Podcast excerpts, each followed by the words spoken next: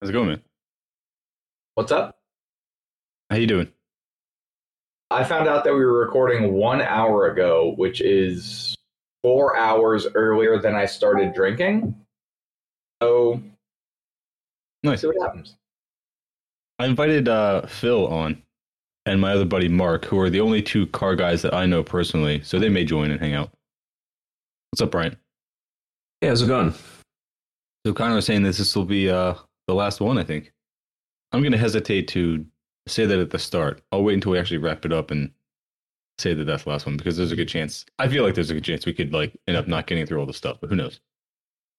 I just know that I mean, our nature. Granted, we take our time getting through the material. There's really not a lot left to cover here. From what I hear, no one wants to work anymore. yeah, that's what I keep hearing. I mean, I don't want to work. Uh, if I Yeah, could be actually, retired I right was now. surprised at the no one wants to work anymore rhetoric because I was like, when did people want to work before? Right? Yeah. When was that something that was a reality? When was the time that you didn't have to coerce us with like the threat of homelessness and starving and whatnot? I mean, people want to do some work, but it's not like work for other people. you know, Exactly. like I've been working on a project all day, but it's just what I want to be doing, not actual work. oh yeah, I have like a million other things that I could be doing. So many little projects that I would love to be working on, but you know, when over 50% of my waking life goes to a job, I can't Yeah, really exactly. make the time. What's up, Mark? What's going on, Phil? Bill that I'm hearing. Hey, buddy, sorry about the hug. Yeah, I was, I was going to say the cool thing about being on call with you is that you can't hug me even if you want to. Very true. That's all right, man. I made up for it. Remember, I donated to uh, Philly Bail Fund. a lot of good that does me in Pittsburgh. you suggested it. Okay, I accept that. the Blues Brothers Antifa shirt. What'd you say, dude? Is that a Blues Brothers Antifa hoodie? Yes, it is. Fuck Illinois Nazis. Oh, nice. I didn't see that. How's the van going, man? Fun. Nice. No, that was a genuine question. I thought you said fun. You said which one? Yes. Oh, uh, the one you and Tom are working on. Um. Well, once it's a roller, I'm just going to ship it back here to Pittsburgh to actually like start getting it ready. Yeah, it makes sense. That's a hell of a trip from Pittsburgh, especially all your bridges fucking collapsing out there. Yeah, you know, I don't want to risk driving it over anything because who knows if I'll make it. Don't worry, Biden's there to save you, though. No, he said he was going to fix it. I'm really looking forward to you know him finally doing literally anything. I like that the solution is like a a 1.6 billion dollar package when the last 2.4 billion dollar package went to the police. It got diverted from fixing the bridges to the state police, and their plan is another smaller package in the same way. So it's like, all right, cool. Don't worry, man. We're out of a war, and we had a larger military budget this year. Because fuck The it. peace dividend is going to kick in any minute now. We had to prepare to defend fascists in the Ukraine, so and, you know, lose all those jets in uh, the South China Sea. what? That uh, that F thirty five crashed in the South China Sea, and they've they've wrecked like three boats trying to recover it from the bottom That's of the fucking ocean. hilarious. Well, I didn't know that. That's even better. As far as like everybody's names, this is something I'm probably gonna have to watch. I know Mark very well, so like I'll try not to use your last name uh, mm-hmm. because that's probably a really good idea. I just realized that I like did it in this chat, which is probably not a big deal, but like I mean, I will cut anything and everything, you know. Hold on, where is it? I gotta write it down. Oh, I'm sorry. I'm just curious about who we're talking to. My social security number is Mark Sanchez. If you guys wanted, we can then do car updates if you want to just start with that. yeah, we could do that. Um, I think I'm gonna be stuck on a blue screen this time, guys. Sorry, that sucks, but whatever. I mean, you sound Um, fine. yeah, so it's not let's gonna matter we could do that. Yeah, let's do car updates, but uh, let's try and keep them somewhat brief because I do have a lot of shit. Obviously, I always do. So I know uh, Mark's got a fun car update on his thing. Not that it like is pertaining to yours, but we both have shit we got to do on ours. I was going to ask, are both of your car updates going to be Miatas? Oh, absolutely. Great. I'm, I'm a former Miata owner, so I'm jazzed about that. I got an NA if you want to buy one, real cheap. I'd love to sell it to a comrade. I am thinking of selling my Subaru, but I was thinking of buying a hybrid instead. But we can get to that. You know. Okay. The Toyota Rav4, the new one's the fastest Toyota they make. Uh, mean- yeah, I think I I heard that. Yeah, for like zero to sixty or what?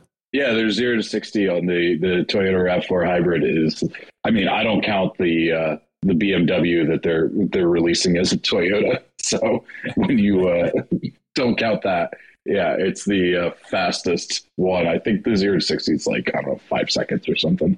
actually bothered to quick. look at my insurance policy this weekend, and I'm thinking about selling several things. Yeah, Yeah. I just paid mine too. I did not realize how many things I still had insured. I had a bonus from work come in, and it was like come in and then went right out for uh, insurance stuff. I just like, as a rule, make more money than I spend, so I don't ever pay attention to how much I make or how much I spend. And yeah, I had to like, dangerous. well, I mean, because of the way my anxiety works, it's actually beneficial because I the longer I don't look at my bank account, the more I assume I have spent, and the more I get paranoid and stop spending money. It's whatever. Good shirt. Yeah. Dude, this is like my favorite shirt ever. I love it. What is it? Street Fight, Oh, nice. the anvil there. That is pretty cool. It is a solid shirt. Uh, my Street Fight shirt is one of my best fitting shirts. I wear it like all the fucking time. Yeah, they're fucking quality shirts. I think they're union made and all that. So Oh, nice. I should get one of those, Yeah. especially if they're coming back to Denver again.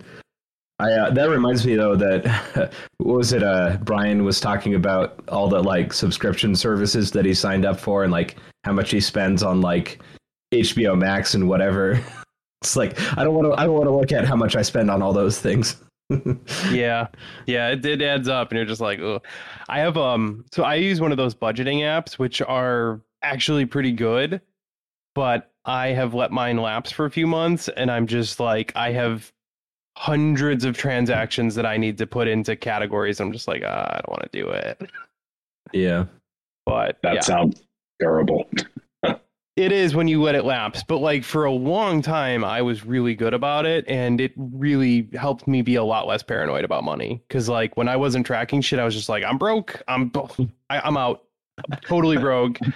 and you know, my my partner keeps telling me like, you're absolutely not broke. Please, like, what are you talking about? I'm like, I am very poor. I am next to homelessness, and she's like, no, just look at where your money goes, and you'll understand that you're fine. And then I did, and I was like, oh yeah, I'm fine. What do you know?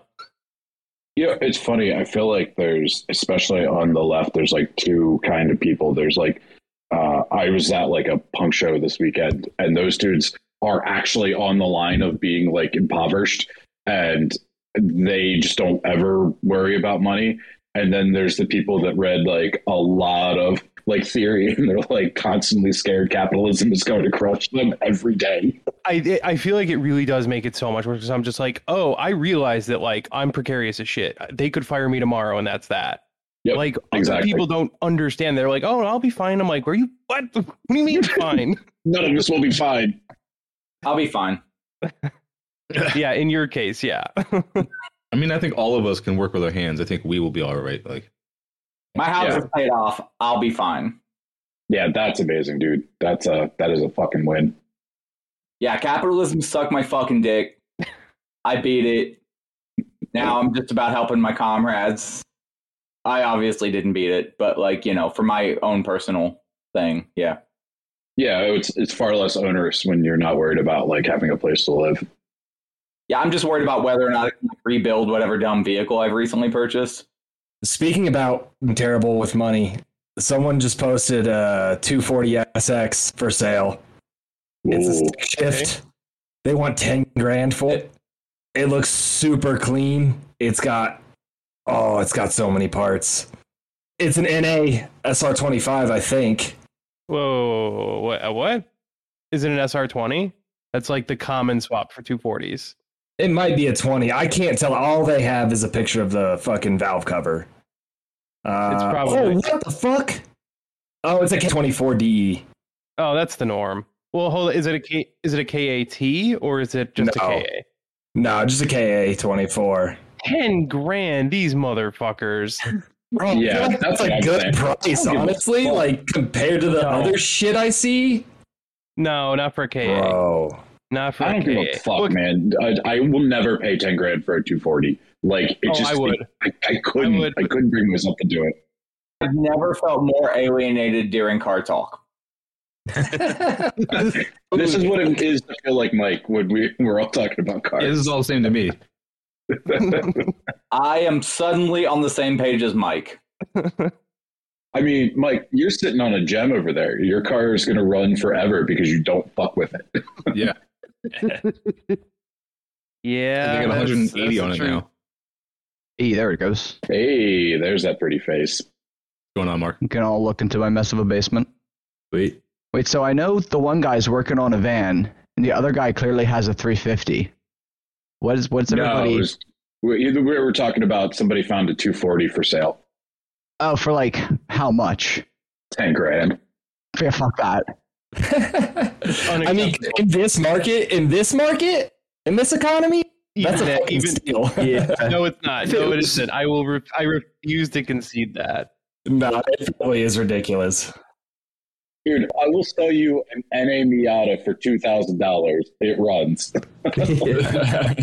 The sudden price increase in cars has turned me into a boomer in six months. Like three grand for this shit box? Absolutely not. As to where like a year ago it was five hundred dollars and I was still reluctant. I was Yeah. just poking around online and I saw a Ford Festiva from like 1992 for like 5,000 bucks. what the fuck? That's insane. Now, granted, it was in good shape, but still, like, no Ford Festiva is worth that much. Like, It was in good shape because no one ever wanted to drive a Ford Festiva. Yeah. So I'll make the opposite argument, uh, just for like devil's advocate, right? That car probably gets almost 50 miles to the gallon. What car can you buy that it was probably reasonably reliable that gets 50 miles to the gallon that isn't a hybrid? Uh, I'm sorry, I measure thing in smiles per gallon. I've never seen you smile. I don't do it. Everything I own gets zero smiles to the gallon. That's how I measure them. All right. Well, on that note, let's start with our updates and let's try and do, I don't know, regular alphabetical order, which I think would put Brandon, Bryant. I'm going to have to do the ABCs real quick. P in front of M or what? MNOP. M then P. Okay. so then, uh, yeah, then we'll do uh, Mark here and then Phil and then Zach, you're last as usual. Sweet. Love it. So, Brandon, what do you got? Oh, uh, easy. I didn't do anything to anything this week. I just worked a lot. Okay. Fair enough. That's Yeah. capitalism, I suppose. Yeah, I, I've been working a lot because it's somehow good for my mental health, but it is what it is. I've done no car things. All right, moving along. Yeah. Um, yeah, I, I haven't done a whole lot of car stuff myself either, other than editing the podcast and driving a lot. I went and uh, saw my family for my dad's birthday, and uh, my Subaru still has that fuel leak that I haven't fixed. And on my last tank, it got 16 miles per gallon. So, um, But how many smiles per gallon? uh, negative smiles per gallon because I fucking hate that car right now. That's usually how that goes. When there's a problem, it goes down. yeah. I hate that you have a fuel leak and still get better gas mileage than everything I own. Yeah, and it's got snow tires on it too. That's probably not helping the mileage. Fuck you. So you're telling me a car that was built by Chevy, Subaru, and partially by Saab isn't reliable and wonderful to drive all the time? I mean, like a sh- real Chevrolet, it runs uh, poorly uh, longer than most cars run at all. Oh, that's fair. So, yeah, it has some problems that I can maybe fix, or I might ditch it and get a hybrid because one of the things I've realized is commuting is uh, making me insane and I hate it. I moved, you know, in the last year, and I have a lot longer commute, and um, it fucking sucks. And I'm thinking of getting something that gets good mileage and is a little bit more comfortable and you know worry free. So maybe a, a hybrid of some kind, but we'll see. I haven't uh, pulled the trigger on that. But um, yeah, this is where I should that's good. remind everyone that my willingness to buy like a more fuel efficient vehicle it opened the gateway to me somehow owning a 74 Ford. I had to, I just had to open my mind to to owning another vehicle, and then suddenly I forgot about fuel efficiency and bought something I like. So like, just be wary of that slippery slope. Well, I mean, it does get better mileage, right? It's got a it's got a six, and everything else has a V8, right? I just wrote down my mileage the other day, so when when I got gas, so I'll let you know in a week. I was gonna say, is it gonna be one number or two? It's gonna be one. I've been doing a lot of city driving, so probably one. Fair. I'm trying to be optimistic and think maybe I'm getting like 12 or 13. Wow. well, you should definitely put a turbo on it. That will make it much better. A turbo will come after an overdrive transmission and longer highway gears. That makes sense. Fair enough. Well, I guess that'd be me then. Um, I'm still having various issues with the Z. Uh, I went to the shop and the idle is much better because they added a hose somewhere because the cams are a bitch and they didn't decide to include instructions about that. But uh, anyway, some digging, we found a hose we can add which helped fix the idle, but it still does kind of rev up randomly and shit. So uh, it's going back to the tuner for the fourth time now, hoping for the best. So, and you have a 350, right, with the Yeah. VQ engine? Yep. Yep. So I hope they find something because like it's a pain in the ass. Like it works, it it does work, but like something is wrong. And we've pretty much gone through everything mechanical we can think of. So it's gonna have to go back to the tuner and uh yeah, that's that's where we're at. So just a pain in the ass. So that's where that's at. And then I did have to uh, move all my rear interior parts to my storage unit, uh, and they are taking up a lot of space. So I'm committing here on the air. I'm going to put my interior back this spring. No more delays. Nice. Been years, but I'm going to do it. I'm going to do it for real. And I'm gonna stop drinking. Bro, what about that weight savings though, dude? I swear to God, I it is like maybe 10 pounds of interior parts. And I was just like, uh, the whole reason I took it out was never about weight. It was to fit more wheels and tires for a drift event. And I did not fit more wheels and tires. So it was fucking pointless. All right, fair enough. So, So yeah. you're saying a 350Z is not a good pickup truck? uh, correct. Correct. It is not. Um, in Oh, that- me shocked. Yeah, it, well, in that instance, to go to that drift event, I did tie the uh, wheels up on the roof and drove for many hours. It worked. It was sketchy, but it worked. gonna hopefully not have to do that anymore. But I would just like to interject here that as a van owner, I've never had to tie tires to the roof. noted. There's a guy we do autocross with that uh, has a trailer for his Miata. So he pulls No plates. No plates. no plates, no plates, and like the smallest trailer tires that I've ever seen. I think they might be like eights. Like, Definitely eights. and he was pulling it on the highway, which means that tire was doing I don't know, like twelve thousand RPMs. Came in, and the wheel bearings, like I put my hand near them, Smoking and they were hot. God, smoking. Jesus. Uh, let's go, Felix. Yeah, that dude rocks. He's a good dude, but yeah. I was going to say, is that like your version of "Let's Go Brandon" or something? Did I miss the joke? no, no. Never mind.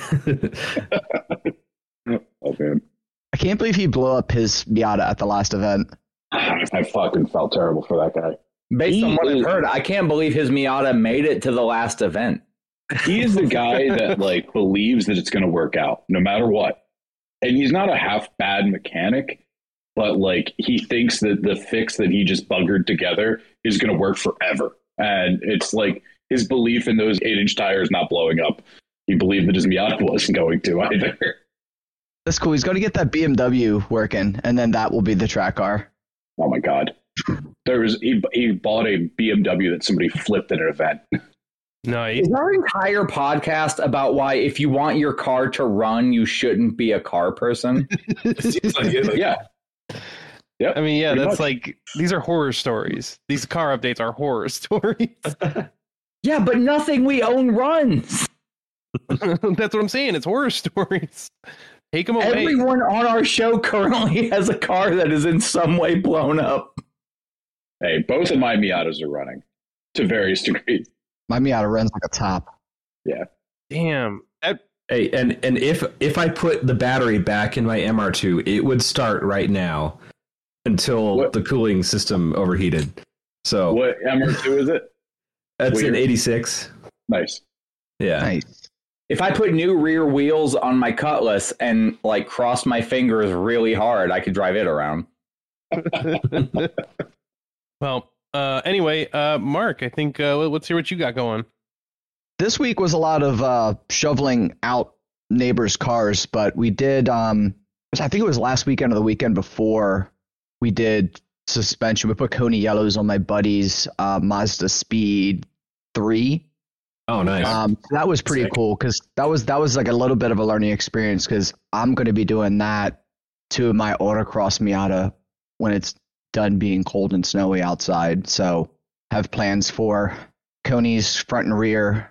Probably do like a new sway bar on the front and those like sway bar blocks, and have some Pads have and some rotors we got to do on your car. yeah, pads and rotors, just some other little stuff. Because real excited about autocross starting up in April, and want to try to get all that together well beforehand so we can do some like test and tune kind of stuff. But besides that, not too much going on. Just Some fun plans, though. yeah, and looking forward to all the snow going away. Try to get the motorcycles back out on the road. Right now, we're just battery tender and uh, you know watching them be cold in the garage. Yeah. Are you still selling the uh, the one The uh, Honda. I really Honda? should. I, I don't ride. I don't ride it as much. Like it's a great bike. I've definitely put less than a thousand miles on it. But whereas like I probably put five thousand on the Kawasaki just last summer alone. What's the Honda? I have a NT seven hundred V. It's the it's like a sport tourer. So little little five speed um, shaft drive sports tourer. It's a great bike. I got it. I got it with the idea that my wife was like, ah, I like going on motorcycle rides with you, but you know she didn't feel so comfortable on the uh, my Kawasaki is a is just like a Ninja 500. So like it's not the best two up motorcycle. So I got the sport tour and we did like one long trip all around like Jersey Shore. And I think that's the last time she's been on it. that was two summers ago at this point. but yeah, no, it's a great bike. Going to trim down the stable and uh, just focus more on just like actual riding this year. Also bicycle riding. Yeah, also bicycle riding. Also just more time autocrossing and less time repairing cars, hopefully, this year. Yeah, we Great. we set up like three cars. we set up the last- multiple cars last season. yeah, in the last couple of years, and then I also had to do. So I do all my work at Mark's house. So anytime I'm working on a car, he's working on a car, and vice versa. So I also had a lot of my fiance's car needed a bunch of work last year, so we did a bunch of work on that. And then all the other cars that you own too, we did suspension on your Lancer. Like Oh, we still need to do the fronts on that. we need to do the fronts on that. And Highway 95 is just destroying destroying the suspension on that car. PA needs to use their money for uh, roads and not cops. What? Maybe maybe oh, my I can, I can verify. broken. I'm. Yeah, listen, are you done, Mark? Because I'm going to go on. A Oh, fucking yeah, I- PPA yeah. rant. go go for it. my my fucking car thing this week was I, I got my snow tires on recently. Like my car's pretty. My uh, two Miatas, the uh, 2000 is like the actual nice car. I found a 2000 Miata with like 60,000 miles on it. Um, Sweet. Yeah, That's N- that's NB, right? yeah, it's an NB. Okay. Yep. So it's got the same motor, but with like slightly more. It's like a nine and a half to one compression instead of a nine, something like that. So a little bit more horsepower. Better, but all around way better. Now, when you say a little bit more, that's like what 75, 80? the wheels, actually, yes. Whatever, man. It's coaster car. um, but so I got my got my shit inspected because I got like two parking tickets or I two inspection tickets. But I barely ever drive the thing. I got a work van. But just trying to pay the motherfucking PPA has been the most goddamn infuriating thing in my life. Like, what is the there- PPA? oh, so Philadelphia PPA. Parking Authority. Oh, Yeah, he's in Pittsburgh and he fucking knows this. I mean, you know, I lived in Philly for eight years, right? Oh, I didn't know that actually. So Oh, yeah. yeah. you've had your fair share of dealing with them. But yeah, so here's a real fucked up thing about the PPA is that all the like fines that they get, they go to Harrisburg. So it's literally wealth extraction from the city to fund bullshit like Republican state That just goes Politics to the state general fund. state general fund does not go to I don't know Philly roads. It's infuriating. Like That that seems so wrong. That's fucking wild. I have Yeah. questions about that because the PPA is a private entity. Yes, and it's and the PPA is a private entity, so, So their it's the most is Republican profit. thing ever. They invented a private police force to extract wealth and give it to like the Republicans in the state senate. nice. Yeah, it's great. I love That it. has worked out to my advantage because I owe like because the PPA is privately owned, they can't sic the police on you as easily as if they were an actual like. yeah, So, so I owe them hundreds of dollars, and I'm just never going to pay it. God bless you. Yes, that is the correct answer. Yeah, Fuck the PPA. I don't own the car that got all those tickets anymore. Fuck them. Yeah, exactly. Fuck those people. Uh, be careful with that though, because uh, that stuff can go to collections and fuck you later. Oh, I'm sorry. You missed the memo where I don't give a fuck about my credit. I, fig- I figured. yeah, I've gotten enough collection calls for tickets and shit that I'm like, all right, happens every you know six months or every year. At some point, I'll get some phone call. We're a debt collector collecting, and I'm like, for tickets I didn't even know I had. I'm like, these motherfuckers, man. I feel like they just make them up half the time. I'm like, come on, I didn't know nothing. What are you talking about? Hate it, fucking hate it. They were making them up. Some expert advice here. If you're constantly getting calls from collection agencies, stop paying your phone bill. Modern problems, modern solutions. I've literally done this. It took them years to find me again. Okay, well, shit, that's interesting. No, I did go completely without a phone for six months to a year. I don't remember. But I mean, like, if you're willing to do that, you're good. Well, that's like the people who just leave the country instead of paying like their student loans, which I fully support. Great Like, Yeah, I, I kind of wish that I had student loans so I could do that. You don't need student loans to leave the country. This is a shithole place. Just give on it. cool. So that's it. Fuck the PPA. That's my car update. Okay. Yeah, Can a bunch confirm. of fucking assholes. Yeah. Is that me? All right. Mike, you, you got car stuff sometimes. You got me? I um my only car this week? update. I think I already said on a previous episode to you guys, but I don't think I told Mark and Phil. You guys were the ones helping me in the group chat to like try and diagnose my car issue when my Toyota would not start. And uh so I'm so bummed that you left right before your car problems happened. No, you're gonna be even more bummed when you hear what it was, dude. It's it's fucking stupid. I had it towed to the local shop. Didn't cost anything for that, luckily via AAA. But all for them to tell me that it started with my spare key. It was because I fucked with the key fob. And so Yep. then I was able to mangle together like pieces of the new key fob that I bought with the important parts of the old one and some super glue, and now I have like a working, functional, nice key fob. You know, yeah, you, there's like a around little too. chip in there. Yeah, Yeah, I guess uh, yeah. there must be. So that's what Nice. did it. I had to pay them sixty five dollars to tell me that, and uh, yeah, so That's actually not bad for a shop. Like a I know. diag fee for 65 bucks is. it's just annoying because like you know, but whatever. Oh yeah, it's super fucking annoying, but Yeah. yeah. But that's my only car update. Which again, yeah, I, I had told the other guys, but not you guys. So go ahead, Zach. oh yeah, I was just raring to go, man. Uh, because I did fucking nothing. Um, not a goddamn thing. I was that's a good super week sick. sometimes. Dude, I was super sick all week. I literally did nothing. Like I didn't go to work. I barely got out of bed. I was like, ah, fuck. I knew I was gonna get it eventually. This is my time. It's the Rona. It got me. no. Oh, Oh shit! I I, didn't know you had. No, see, that's the thing. I fucking didn't. Two tests, both negative. I was hacking up, Huh. up a lung. My lungs You- were like you on could've still fire. had the I felt like shit. Dude, You I don't know. I like I, I went to a place. They did a test. I it came back negative. Couple days later, I still felt like shit. I went to a doctor. I was like, "Look, I got a negative test. It's got to be something else." But like, you can recheck just to be sure. They tested. Nope, it's not COVID. It wasn't strep throat. It wasn't fucking anything else. They're just like, I don't know. I, your body's shitty. I don't know what to tell you. like, yeah, when I when I got COVID, I took a couple tests and then finally I like popped positive and like same symptoms. So so yeah, weird. it could be, could Yeah. be, but who knows, right? Um, Yeah, I- either way, I'm glad you're feeling better.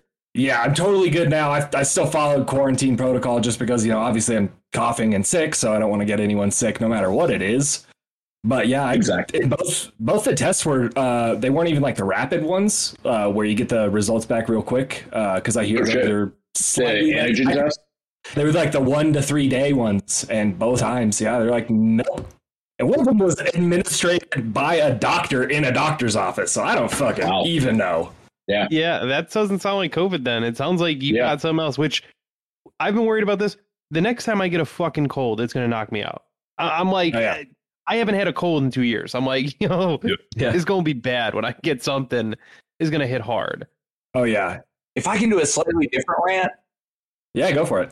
the production that I'm working on, the because anyone who's not in the loop here, I, I work in IATSE, I work in the film industry.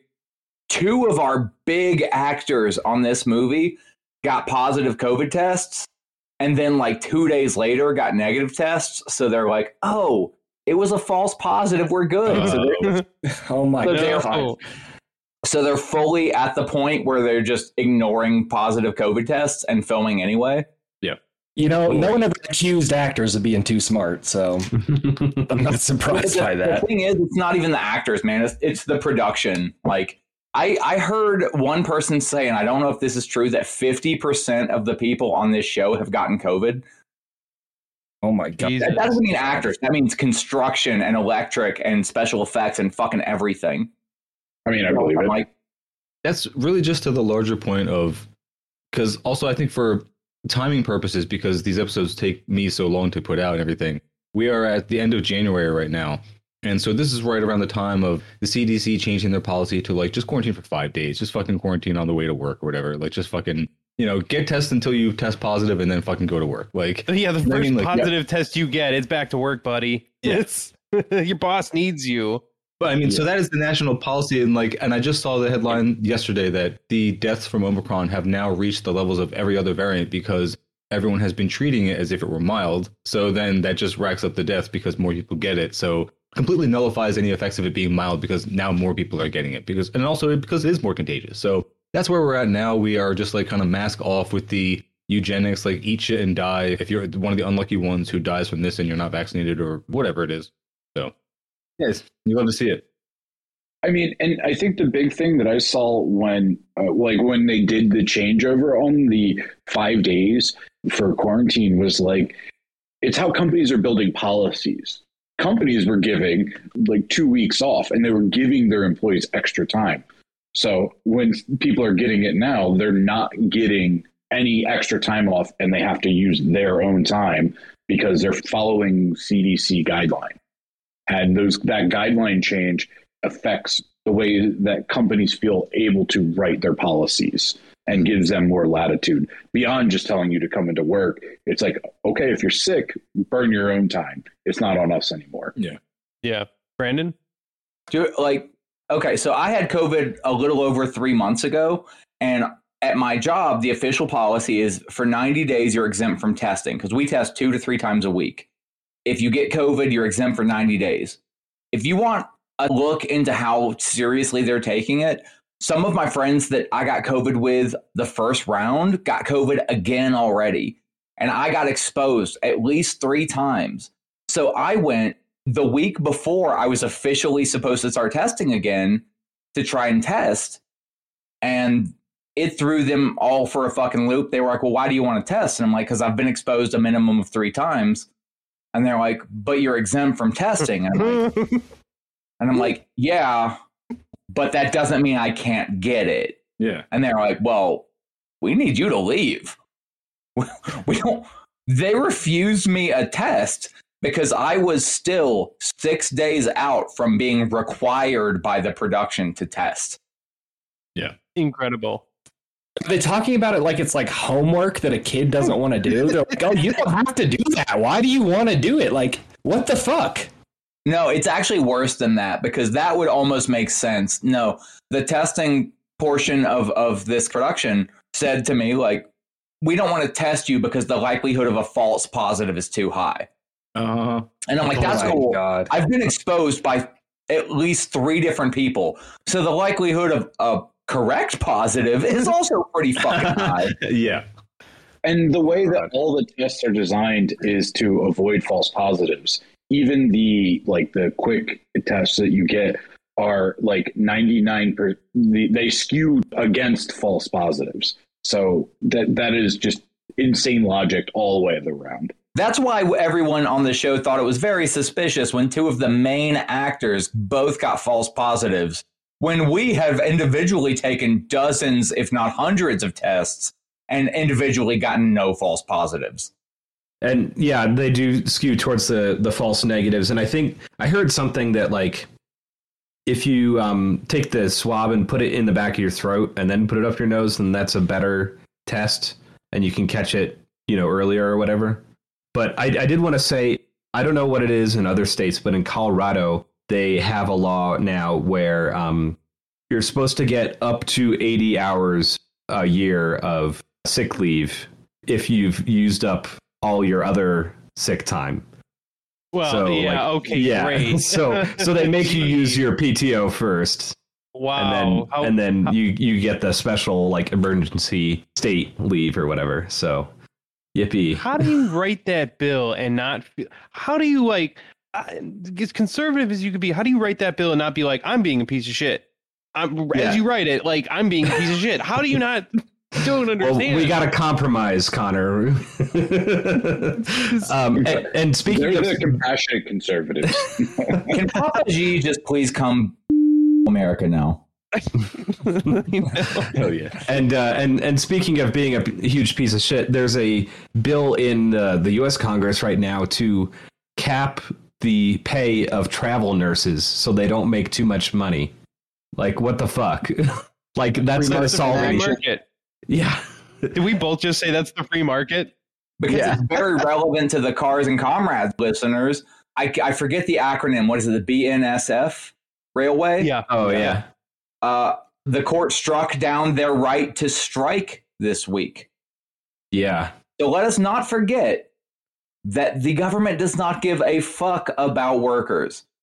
They were trying to strike because uh, I don't understand the policy completely, but it was it was due to their lack of sick and vacation time. Yeah. and a judge said, actually, you're not allowed to strike.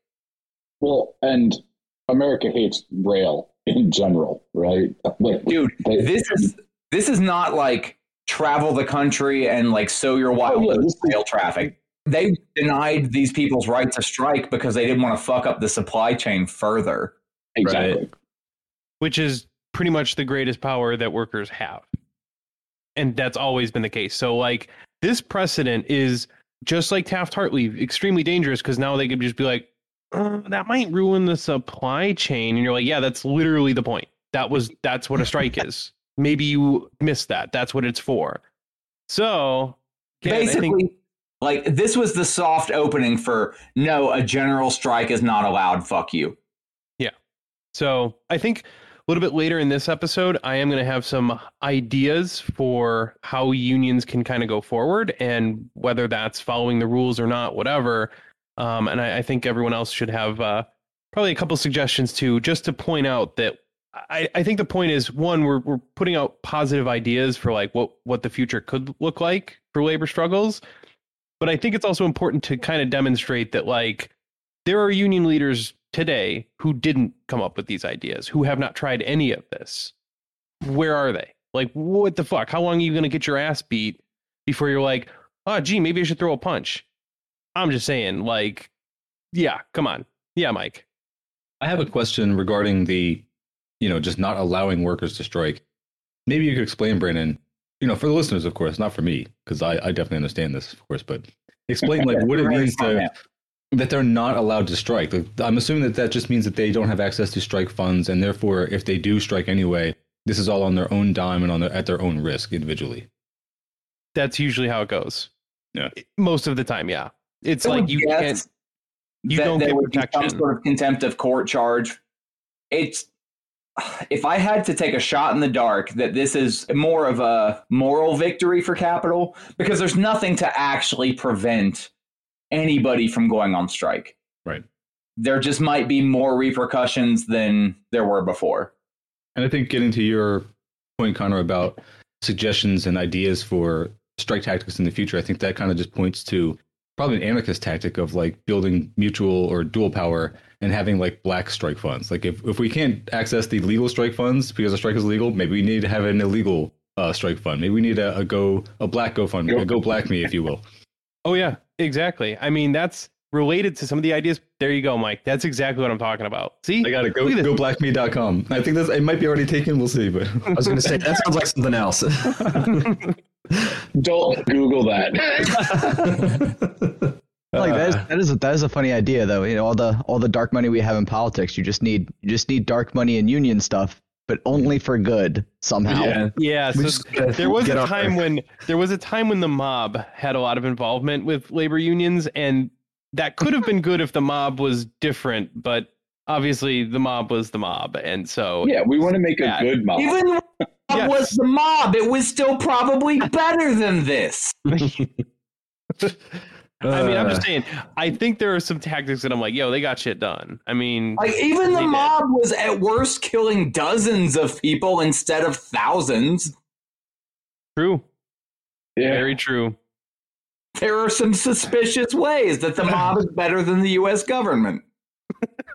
I mean, At least the mob's like hyper local. You know, like they work within one small area and they need to extract wealth from these small group of people, so they can't kill all of them.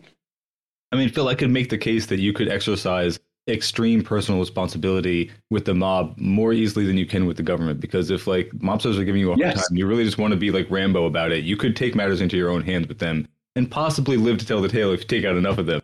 But the government, like, they just have an endless amount. Like, you cannot do that. So, I'm not going to actually like praise the mob because that feels like an entirely too ANCAP thing to do.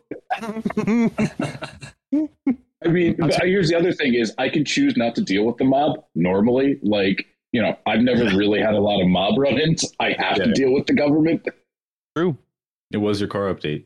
I mean, the only like wildcat strike I can think of recently that actually succeeded was the West Virginia teachers strike like two years ago. Yes, Yeah. yes. And and the way that they accomplished that was they coordinated in Facebook groups so that they all went on strike at the same time.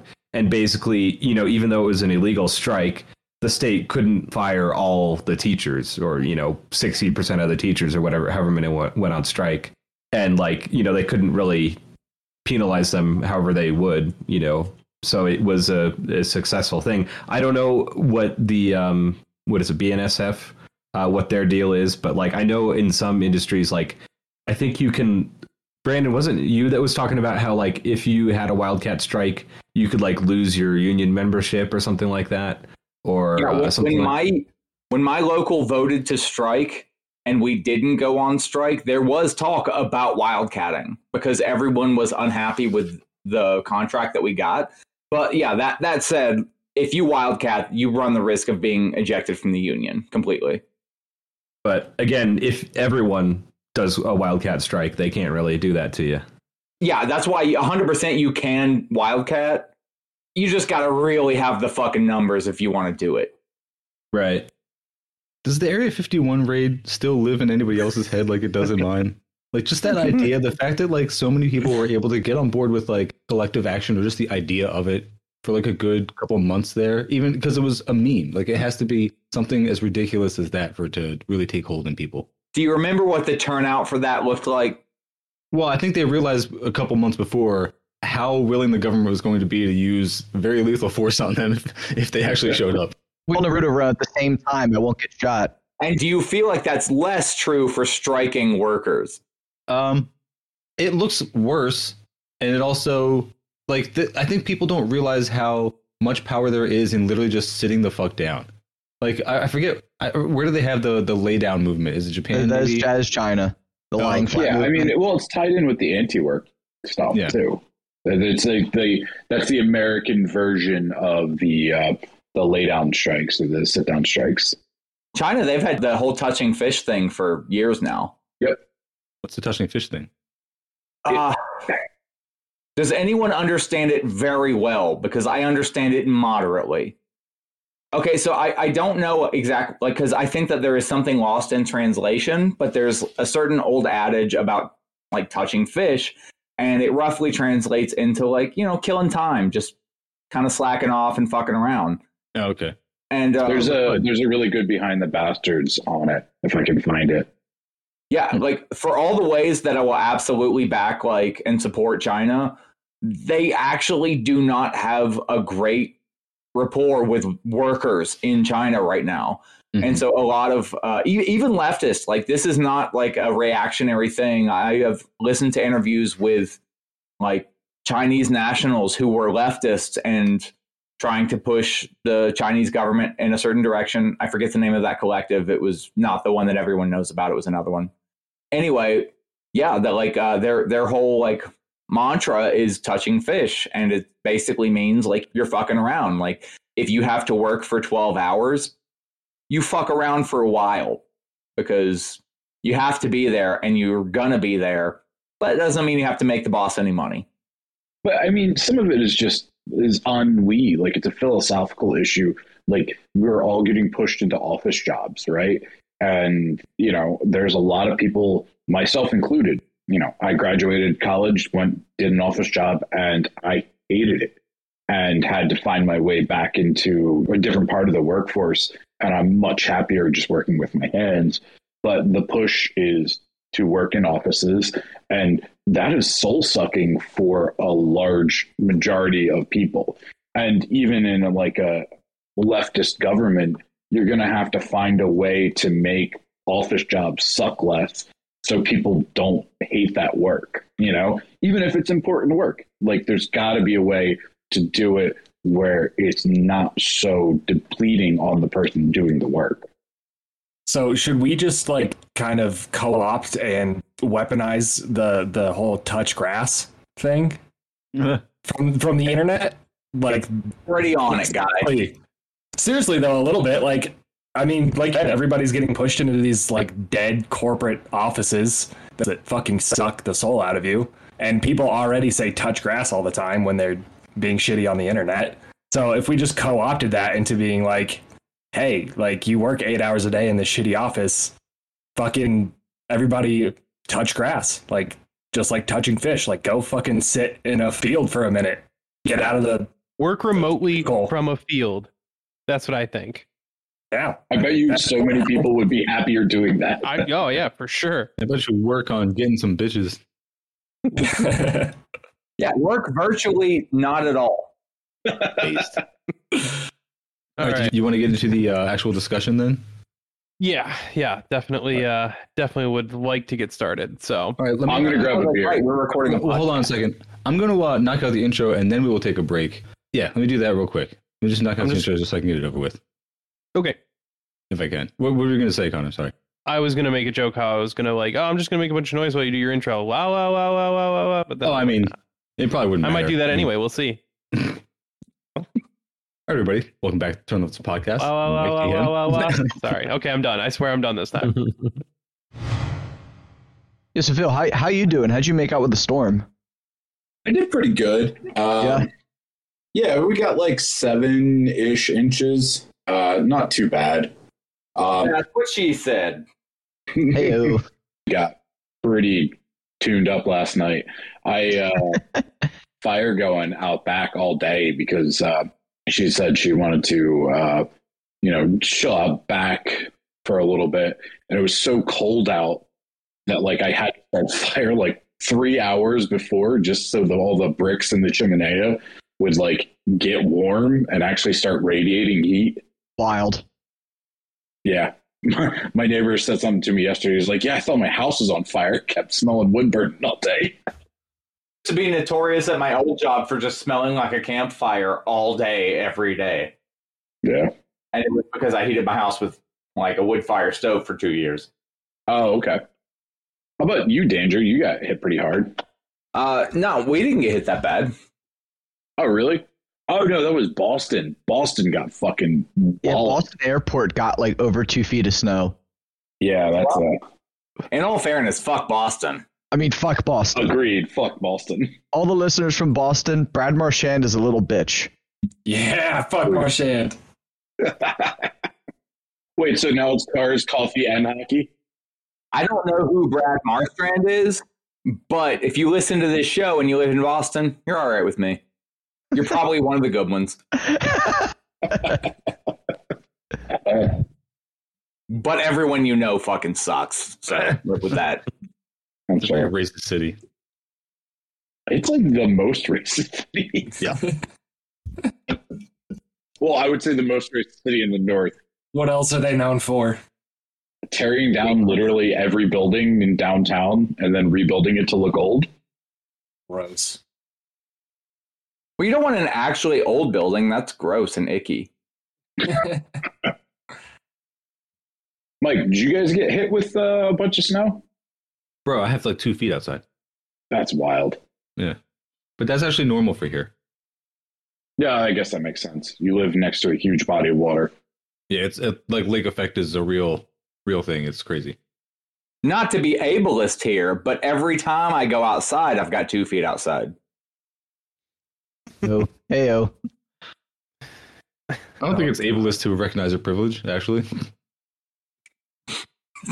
Here's something that's going to get cut from the pod.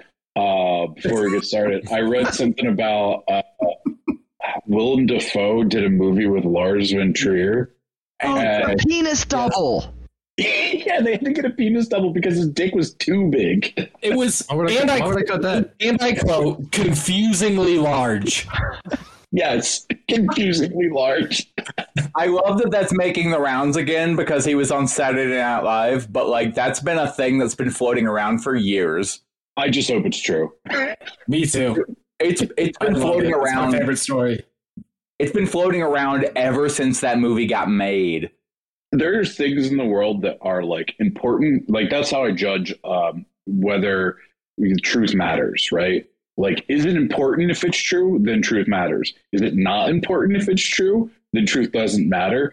And like, I choose to believe that Willem Dafoe's dick is so large that it's confusing to see because it's hilarious. And the truth of the matter doesn't make any difference, but the hilarity makes I'll send you the scene, Phil. You can judge for yourself.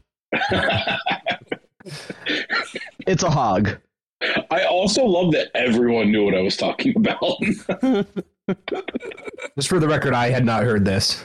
Yeah, me neither. but um, I did get in an argument with some liberal about this kind of thing. I I forget what it was. I made some joke about some. Willem Dafoe's dick?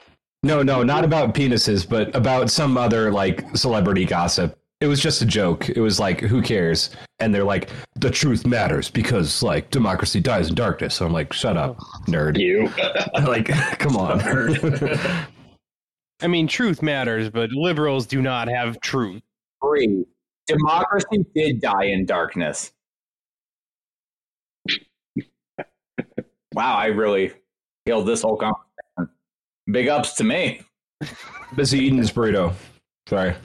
I was trying to make a Dark Knight Rises joke, but I couldn't get there. the wheels were turning, but I wasn't getting Willem there. Dafoe's Dark Knight Rises. there you go. Some of us need to do like a Dark Knight Rises film review where Bane is just inevitably the good guy. Man, I would love to. I, me and Mike, I feel like would have a fucking hilarious uh, thing doing that because we're both big fans of uh, Kill James Bond. Yeah, that, that rules. I feel like it would be great because like Batman is also that like superhero in that same vein. It would be totally riding their coattails, but like I would love to do that. I like there's so much dialogue about whether or not Batman is or is not good, is fascist, is anti-fascist, blah blah blah blah blah. I just don't care. Fuck Batman. Yeah. Who cares? Bro, he's a trust fund baby who beats up mentally ill people. Like, Yeah, he's like think Elon Musk with a workout routine.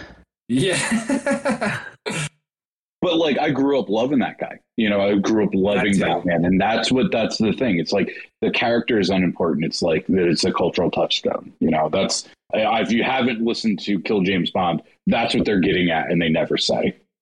If you, if you do that, uh, you know, Kill Batman podcast, uh, I really hope you do like the older stuff too, like the um Oh yeah, Uh, you have to. The campy the, the. TV show Like with the uh, what's his name? TV Adam show. West. Yeah, yeah, Adam West. That's the one I was thinking of. Yeah, Mike, we'd have to get Ren on it though. Yeah, he'd be pissed to hear that. He loves Batman. He does. I have a coworker that I've been talking about cars with like nonstop for like three weeks because he is a former like head mechanic for a dealership and a bunch of other places. And I was like, yes, my people. And it literally was like two and a half weeks into us becoming friends when he like casually mentioned something about being gay. And I'm like, somebody that could come on our show, not us just That's a awesome. regular straight white guy. That'd be a nice He's a spicy, spicy white guy. Yeah, but then, but then I had to have the internal dialogue of like, do I really want to talk to my coworker about how I have a communist podcast? Yeah, right. yeah. Or no. I'm still of the school of thought that having a podcast is something to be deeply ashamed of. Yeah, for the most part. Oh yeah, I don't talk to people in real life about it. There's like three of my friends that know that I have this.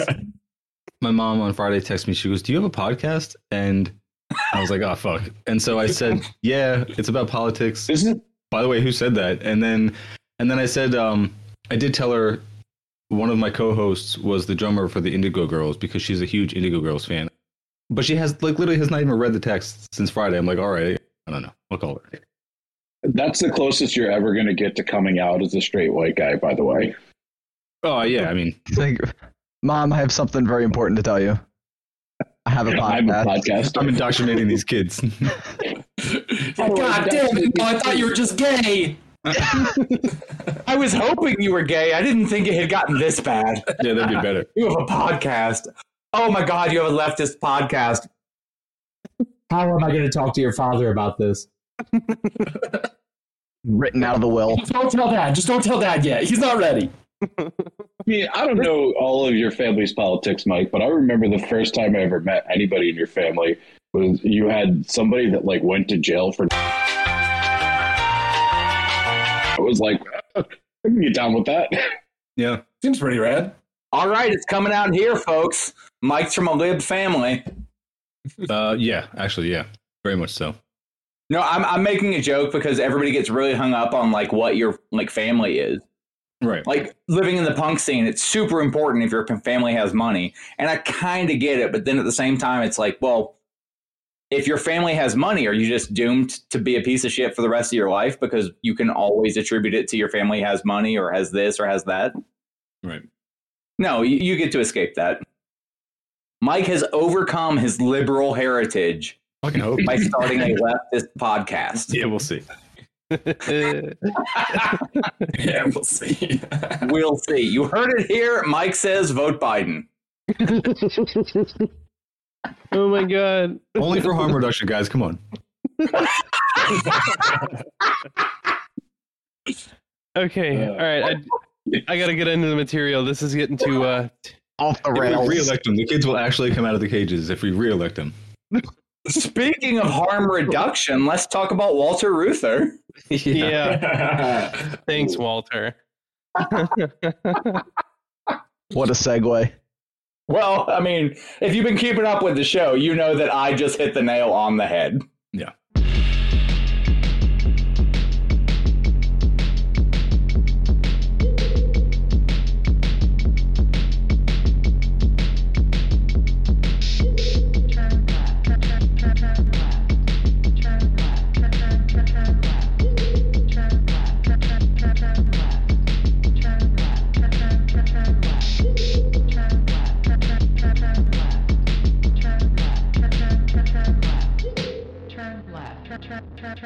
God, those communists are amazing. Hi, everybody. Welcome back to Turn Up the Podcast. Mike, hey, him. And tonight, my guests are Phil, hey, him, and Mark, hey, him. And these are just uh, close friends of mine. How are you guys doing? Doing good. Doing good, Mike. Glad to have you guys here. Like I said, close friends of mine grew up in the same town. So if you hear any of like the weird accent things that I try to hide, that's where that's all coming from. And also, Phil's the reason that Turn Leftist and Cars and Comrades got put in touch with each other. So let's give him some credit for that. That is true. I forgot about that. Thank you. Or blame. Yeah, you know. I accept Credit all if the you're blame. the smaller podcast. Blame if you're the bigger one that's had to deal with us for 12 episodes. Dude, I've been loving it. But um, yeah, obviously I have all the guys from the Cars and Comrades podcast as well. So we have Brandon, he, him, Brian, he, him, Connor, he, him, and Zach, he, him. How are you all doing? Doing well. Pretty good. Good. Well, I'm glad to have you guys back, and I'm glad to be picking up on the Walter Reuther series for what we are tentatively calling the last episode of this series. We'll see if we actually get through all the material and we can actually wrap it up in this one. But I don't know. We'll try to. What do you Yep, think? we're gonna try. Thanks for hedging your bets, though. I mean, I'm going to say it in such a way that I can cut it out if we don't wrap it up this one, but we'll see. Unless he comes back from the dead. Uh, spoiler, he dies at the end. As I've said before, if he comes back from the dead, at least four more episodes. I mean, that would be a pretty major thing, yeah. yeah. Our next episode is just going to be us contacting him on a Ouija board. Doing a seance. Yeah. I am willing to do so many mushrooms that I conjure up the like soul of Walter Reuther. Uh, well, technically, I don't think you guys are uh, not fully caught up. In fact, I think um, our guests here It'd don't even know what episode number up. this is. I don't know what episode number this is, and I'm one of the hosts. Going in cold. This is number seven. Seven?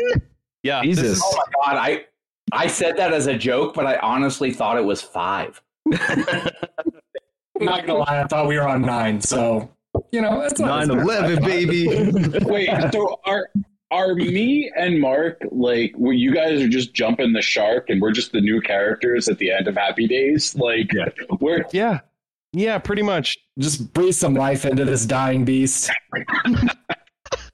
Well, speaking of dying beasts, all right, Connor, for real, buddy. Sorry. okay, yeah, all right, let's I got through it, this. boys. Sorry, sorry. So I did want to, um, before we get into Walter Reuther's death, which is definitely the big thing we're going to be talking about here, because all of everything Walter Reuther did, I would argue, ultimately did lead to his, we'll call suspicious death. Untimely. Yeah, untimely for sure. So before we get to that, uh, there there was just a couple little loose ends that I wanted to tie up, and so I, I wanted to kind of jump right into those. After six episodes, I feel like there really shouldn't be any loose ends, but there's definitely going to be. Story's just that detailed. One of those loose ends is the UAW disaffiliation from the AFL-CIO, and ever since Walter agreed to merge the CIO with the American Federation of Labor, Walter took a back seat in the organization by becoming one of the many vice presidents. Walter still had power in the form of being very well known to the public and many political connections that we've discussed in detail. Although now we we kind of understand that those relationships were not nearly as valuable as Walter had actually thought they were. But George Meany was steering the ship ultimately. Um, and that was kind of disastrous in a lot of ways. Walter did not get along with George Meany at all, and I would say that is probably to his credit. George Meany is a bastard and an enemy of the working class, remember? And remember, I did mention the cemetery he is buried at, so you know what to do. So if you are nearby and can't find a restroom, Yep. And Maryland is a very small state. His last contribution to the world was a gender neutral bathroom. And for dogs, too. You know, dogs love it. True. Yeah. BC's neutral restroom. Yeah. now, um, the uh, UAW disaffiliated from the AFL CIO on July 1st, 1968, after Reuther and President George Meany could not come to agreement on a whole shitload of policy issues and reforms to the AFL CIO governance.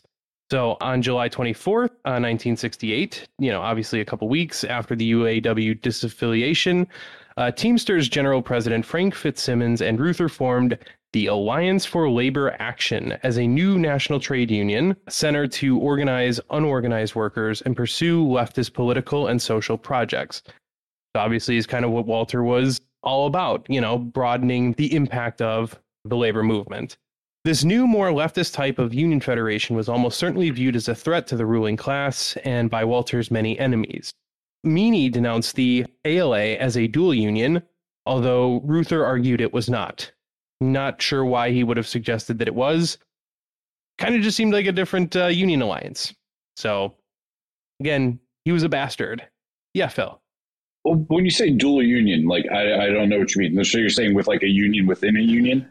Um, so I'm not a hundred percent clear, but dual union is like if you have membership in two unions. So Oh, okay, like dual, ex- like yeah, dual So the- citizenship or something. well, I would so full membership if I joined a lo- a different local in the same union. Okay, gotcha. Yeah, like it literally just means that you're a member of, of multiple unions or just two or whatever. Gotcha. Yeah, Yeah. actually, um, the IWW is kind of known for a dual union strategy. That's their they Yeah. they want people to be members of the IWW plus whatever their local is, and so apparently not everybody likes that. I, they must like losing. Uh, so anyway, uh, Meany denounced the ALA as a dual union, uh, although Reuther argued it was not. The alliance's initial program was pretty ambitious. Unfortunately, after Reuther's death in a plane crash in 1970, the group halted operations in July 1971 after the auto workers, now almost bankrupt from a lengthy strike at General Motors, was unable to continue to fund its operations. So, I wanted to mention this. Walter eventually did get sick of the AFL CIO, took the UAW out, which at the time, the UAW was the largest single union in the AFL CIO. So that was a big deal. And then he allied with the Teamsters, which was at the time obviously had some issues, but was rather progressive in their program. So Still was an- has some issues, but is potentially heading in that direction again. it does seem that way. So um, the UAW is not. Um, by the way, the uh, UAW is currently affiliated with the AFL CIO again. I did look for it a little bit. I don't know when they re-affiliated, but I would imagine it was probably sometime in the 70s or 80s, but it, could have been in the 2000s for all I know. I, I really don't know, but they are currently members of the AFL CIO. Anyway, the other little thing I wanted to mention here is Walter's involvement with the first Earth Day. The UAW was the most instrumental outside financial and operational supporter of the first Earth Day in 1970. According to Denis Hayes, that was Earth Day's first national coordinator, uh, who said, without the UAW, the first Earth Day would have likely flopped. Now, this might not sound very important today, It really doesn't. I, I know. I, bear with me. so, but it did actually matter at the time. Uh, today, Earth Day is just another national insert whatever fucking day here, which we have a million of those. They don't fucking mean anything. It's important to recognize what planet you live on. so when it first started, though, uh, it was actually much more important than it is today. Uh, we don't. It we didn't couldn't be know- less important than it is today. exactly. Come on, Brandon. That's right up Um, there with Flag Day. Fair enough. Yeah. Ugh. Well, a- anyway, so at the time we didn't know as much about climate change, but pollution was fucking crazy. Like seriously, it was unimaginably bad for us younger folks today to realize just how polluted the air and the whole environment was at the time. It seems bad today, but like it was Rivers real were lighting on fire. Yeah, it was real fucking bad. So it was a top issue at the time for Walter, who was always a, a strong environmentalist, and he always advocated for environmental issues. After the first Earth Day later that year, the EPA was proposed by in July and then created by Richard fucking Nixon in December. So, like, Earth Day happens, the EPA is created like months later. So, Honestly, wish modern Democrats could even be as far left as 1970 Mhm. Republicans. I know. Yes. It's so bad. It really is that bad. No, it's actually worse. yeah. Ugh. Anyway, so yeah, Richard Nixon then created the EPA because of public support for things like environmental issues.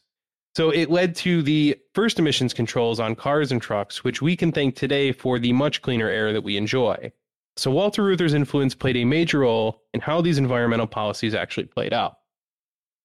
As a cars podcast, like it's refreshing to hear car people actually thank like emissions controls. Like they did a lot of good just on the car end of this. Like Wait, you mean I you're- shouldn't be breathing in lead?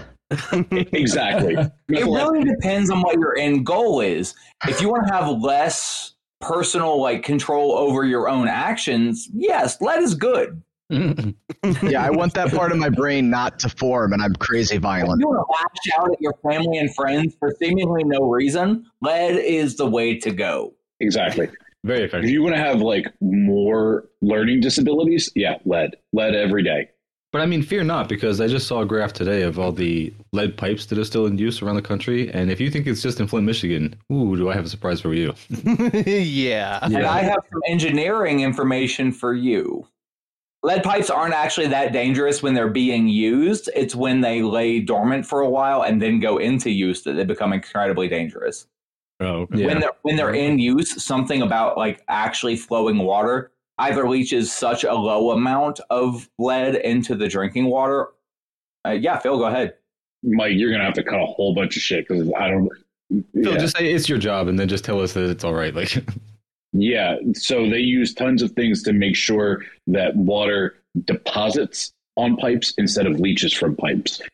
But like, yeah, the water pipes lead stuff isn't too terrible as long as they're listening to chemistry, like listening to chemists. It's you know, Flint happened because they stopped listening to chemists And they and flipped the water source to something more acidic, and then Exactly. it deposits off the pipes, and then it started leaching the lead. Exactly. They didn't change their phosphate dosing and then they changed their water chemistry and then it just started leaching lead out. Methyl ethyl lead in gas is different because everyone is getting dosed by tailpipes. And it, there's probably something to do with like breathing it in versus drinking it. But like, yeah, working in uh, an environmental like uh, industry, yeah, it's uh, lead. Lead is still all around, but there's a lot of people looking at it now. You heard Phil. Facts don't care about your feelings. yep. Right. Yeah. Once again, ruining my joke with your facts. I was just going to say for the listener, uh, we've done a couple episodes on this. Uh, the ones that Connor researched about the EPA and the um, what was it called the The RPM Act. the RPM Act. Yes, that's right. And then the one that I researched about leaded gasoline and just lead in general, which was kind of scary. I got to say, there's a shit ton of lead out in the environment now, and it's not good for you. Yep. So Nope. lead is absolutely bad, but there are times when it's not as bad as other times. yeah, yeah, sorry for the, the the diatribe, but as a cars podcast, it's really refreshing to hear somebody be like, "Yeah, emissions control, they don't suck that bad." Connor has gone on record saying that catalytic converters are good. yeah, Yeah. I'll sign on to that. I mean, honestly, I swear it's like people look around, oh, they they're killing performance. I'm like, bro, there's fucking 700 horsepower production cars like it ain't shit anymore. You can thank emissions controls. If your car isn't making enough power because of your catalytic converter, then your car isn't making enough power. Yep. Like, period. You know? Yeah. That is not the fucking difference. Like, look at other fucking sources of power leaching because the Yeah. cat ain't it, bud. Maybe the cat's not the problem. Maybe you drive a Miata. Ooh, Why don't ouch. you bring Miatas Right. into this? All right. Uh. Now, returning back to the story, let's get into the plane crash. Just So- an ordinary crash. Yeah, just Plain just old a crash. regular old plane crash happens all the time. No big deal. Plain old crash. So on on May 9th, 1970, Walter Reuther, his wife May, architect Oscar Stonorov, Reuther's bodyguard William Wolfman, the pilot and co-pilot were all killed when their chartered Learjet 23 crashed in flames at 9:33 p.m. Eastern Time. The plane arriving from Detroit in rain and fog was on final approach to Pellston Regional Airport in Pellston, Michigan, near the UAW's recreational and educational facility at Black Lake, Michigan. The National Transportation Safety Board discovered that the plane's altimeter, which is like the altitude measuring gauge, was missing parts. Some incorrect parts were installed, and one of its parts had been installed upside down, leading some to speculate that Reuther may have been murdered. Yeah, I mean that's like I don't know if anybody happens to know about the routine checks that go into every plane, but like there is a checklist you have to go through because flight is fucking serious. Like it's not like your car where it breaks down, you pull over. So I think that that is one of them, isn't it? Like check your altimeter. Yes. So there's a couple little things. We'll take a quick break right here just to point out that one, it sounds kind of bad where you're like, hey, who's this Walter asshole that he's taking private jets? Fuck this guy. I got you. But he's flying between Detroit, UAW headquarters here and there. He's going to Washington, D.C. This guy's all over the fucking country. So he does fly in a chartered jet fairly frequently. A lot of labor bosses have to do this. Maybe it's not ideal. Maybe he could have driven. It's Michigan, but like, I don't know. He's a busy fucking guy. This is far from the worst It thing. It doesn't matter how much he polluted because he started Earth Day. Well, again, it's not personal decisions that cause all this, whatever. But anyway, so he's traveling around. But one of the things that's important to note about this kind of travel is that planes get swapped around a lot, and these pilots keep flying different planes. So they might have four flights in a day, but they might fly four different fucking planes. So the pilots demand a very high level of checking that everything's right. So before and after every flight, the planes are checked thoroughly. You know, all the controls are checked, the gauges, things like the altimeter are checked. Because obviously the pilots are like, I don't know who fucking flew this plane last. I don't know. Maybe there's something wrong with it. I, I've So- worked with former airplane mechanics. It's required that your tool set is itemized. And if you're missing a socket, the plane can't take off until you have found it. Damn. Wow. Yeah. Oof. And those motherfuckers just walk off all the time. yeah. If you are a- an airplane mechanic who works on commercial airplanes, you do not fuck around losing your 10 millimeter. Yeah, there go my dreams of being an airplane mechanic. Yeah. Zach's toolbox has everything except a 10 millimeter in it. yeah. This altimeter thing should have been caught. Is the point, Yes. right? It- Like, but it's all good because his Absolutely. Subaru has like 14 10 millimeters throughout the, the whole fucking car. If I ever get rid of it, someone's gonna get a plethora of 10 millimeters. They're just gonna have to search every nook and cranny for them. Yeah, if you, if you ever scrap that thing out, you know when they take it to the the junkyard, just have them like pick it up upside down and shake it a little bit. Well, we found $40 worth of sockets in this thing.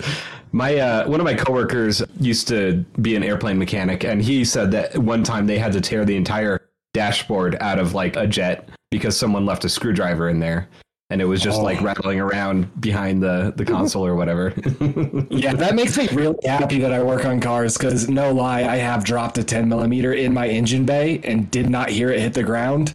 And then what? Well, the motor's not open, so it's not inside anything. I'll probably be oh. fine.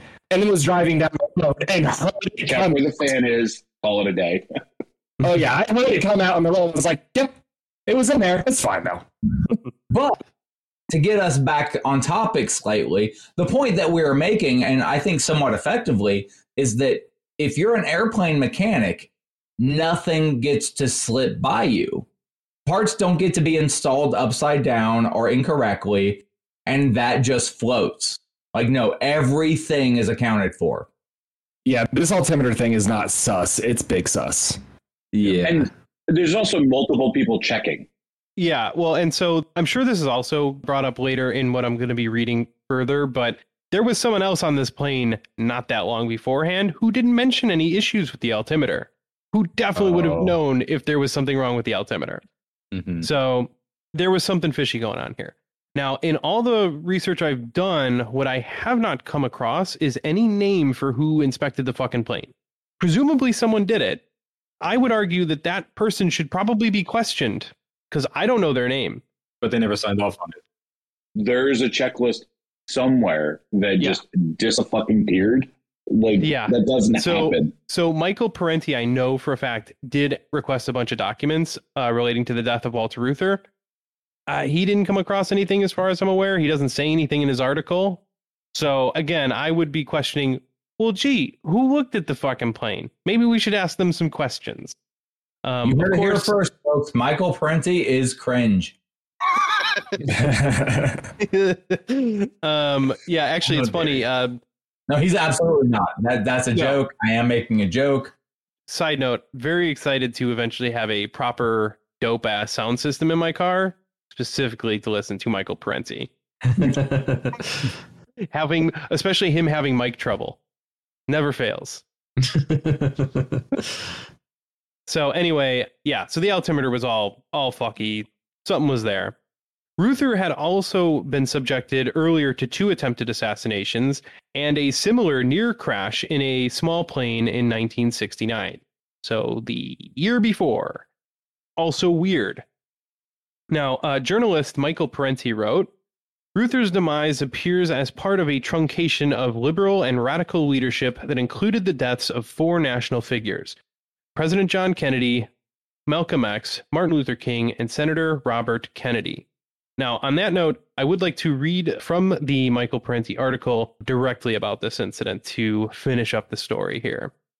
By the way, I should probably remind people of the name of this article The Wonderful Life and Strange Death of Walter Reuther by Michael Parenti and Peggy Noton, his uh, research assistant at the time. This is in a publication called Covert Action Quarterly, which I think is a very funny name. If you look up this article, it's probably not going to be the first Google result, but like it is like a downloadable PDF. So like you can find it, it's it's there, but that's the article we're reading from. I do encourage people to check out this article. It's really well done. And of course, if you listen to enough Michael Parenti, you could definitely hear his voice when you read this.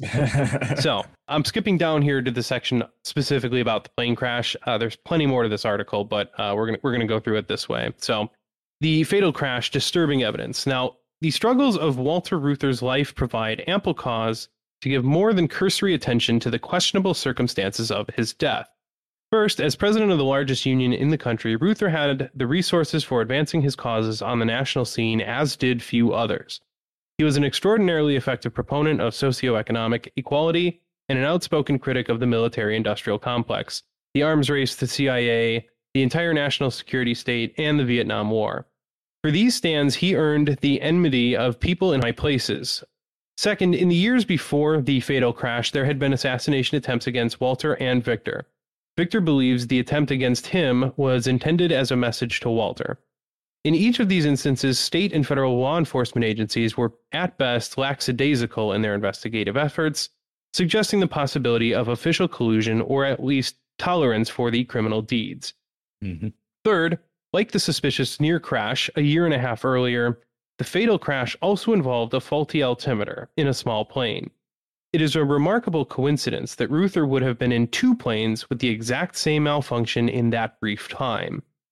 Fourth, and most significantly, the National Transportation Safety Board investigation of the fatal May 1970 crash turned up disturbing evidence. When an ooh, what the hell just happened? Sorry, this skipped ahead somehow. Wow, this super lost my place. Sorry, please cut this out. I look stupid. Leave this in so we look stupid. Okay, that's fair. while you're looking that up, it's like important to remind people that you know a decade before this or two decades before this, Ford's lackeys were beating Walter Reuther up like senseless, and you know beating other people for this to go to the point where you know an assassination.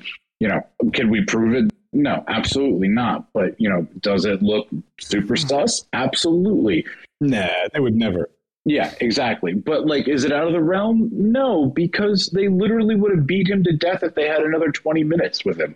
You know, uh, Oh, yeah. ten years before, whenever this, the Battle of the Overpass was. Yeah, they also had those. Harry Bennett hired those two guys to break into his house and try and kidnap Yes. him. And then there was the shootings of Victor and Walter. So And, and this is all proven, you know, factual stuff that there's no there's no debate about. So yeah, they they were out for this guy. Yeah, he just wasn't as lucky as Castro. Oh, it's weird, but worth mentioning that, like in this era, he didn't have any friends in the left. Like, Yeah. literally, this dude at this point had no allies. Well, you know, He had some, but quote unquote. Yeah, But- what the fuck are they gonna do then? Uh, support fascism inadvertently. Yeah, probably. Yeah. So anyway, when they were investigating the crash and they disassembled the captain's altimeter, they found no fewer than seven abnormalities. Most significantly, investigators found a brass screw lying loose in the altimeter case. Although the report notes that with the loosened screw, the altimeter would have read high by 225 to 250 feet. The investigators did not say who or what had loosened it. They did, however, manage to eliminate the crash itself as the cause. So yeah, they did a whole bunch of stuff. Point being, there was little parts that were fucky, right?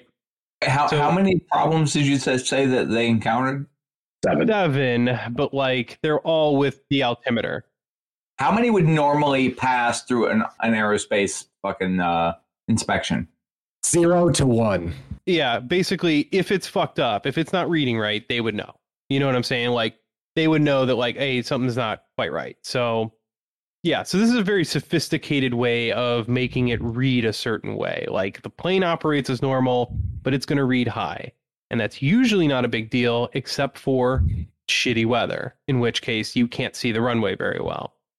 Now, further examination revealed six other unusual defects in the altimeter, which include an incorrect pivot was installed in one end of the rocking shaft, an end stone was missing from the opposite end of the rocking shaft, a ring jewel within the mechanism was installed off center, a second rocking shaft uh, rear support pivot was incorrect, the wrong kind of link pin, which holds a spring clip in place uh, at the pneumatic capsule, was installed, and an end stone which supports a shaft within the mechanism was installed upside down. All fucking gibberish to me, but basically a bunch of small shit was like fucked up. It's how would you get the wrong fucking link pin in there by accident and nobody noticed? I, I feel like the important thing that we do here is acknowledge that there's a lot of requirements amongst aerospace engineers and technicians that say that you have to inspect these things ad nauseum. You do Yeah. not get to skip over something. I literally earlier today was watching uh, a video about how a an automotive conductor had done exactly what he was trained to do and still failed because he didn't go through things the way that you're supposed to go through. He went through things the way that the company told him to. And even that was one to two failures for a locomotive. The idea that a, an airplane was able to go through seven failures. Uh, again, I would just stress it is essentially one failure caused by seven abnormalities within this unit. So, like, they don't check every single little pin in this gauge, but like, the gauge was fucking wrong. They should have absolutely caught that. I guess what I'm saying is that I, I tend to err on the side of conservative in terms of conspiracy theory. Like, Same. I don't like being the Bush did 9 11 guy because I genuinely don't believe a lot of those things. Yeah, But I myself am. I am a skeptic myself. I think you're coming at this the right way. yeah, like I'm willing to accept evidence as it is presented to me, but I'm still skeptical anytime somebody says, well, I believe in this conspiracy theory because of these two dozen things.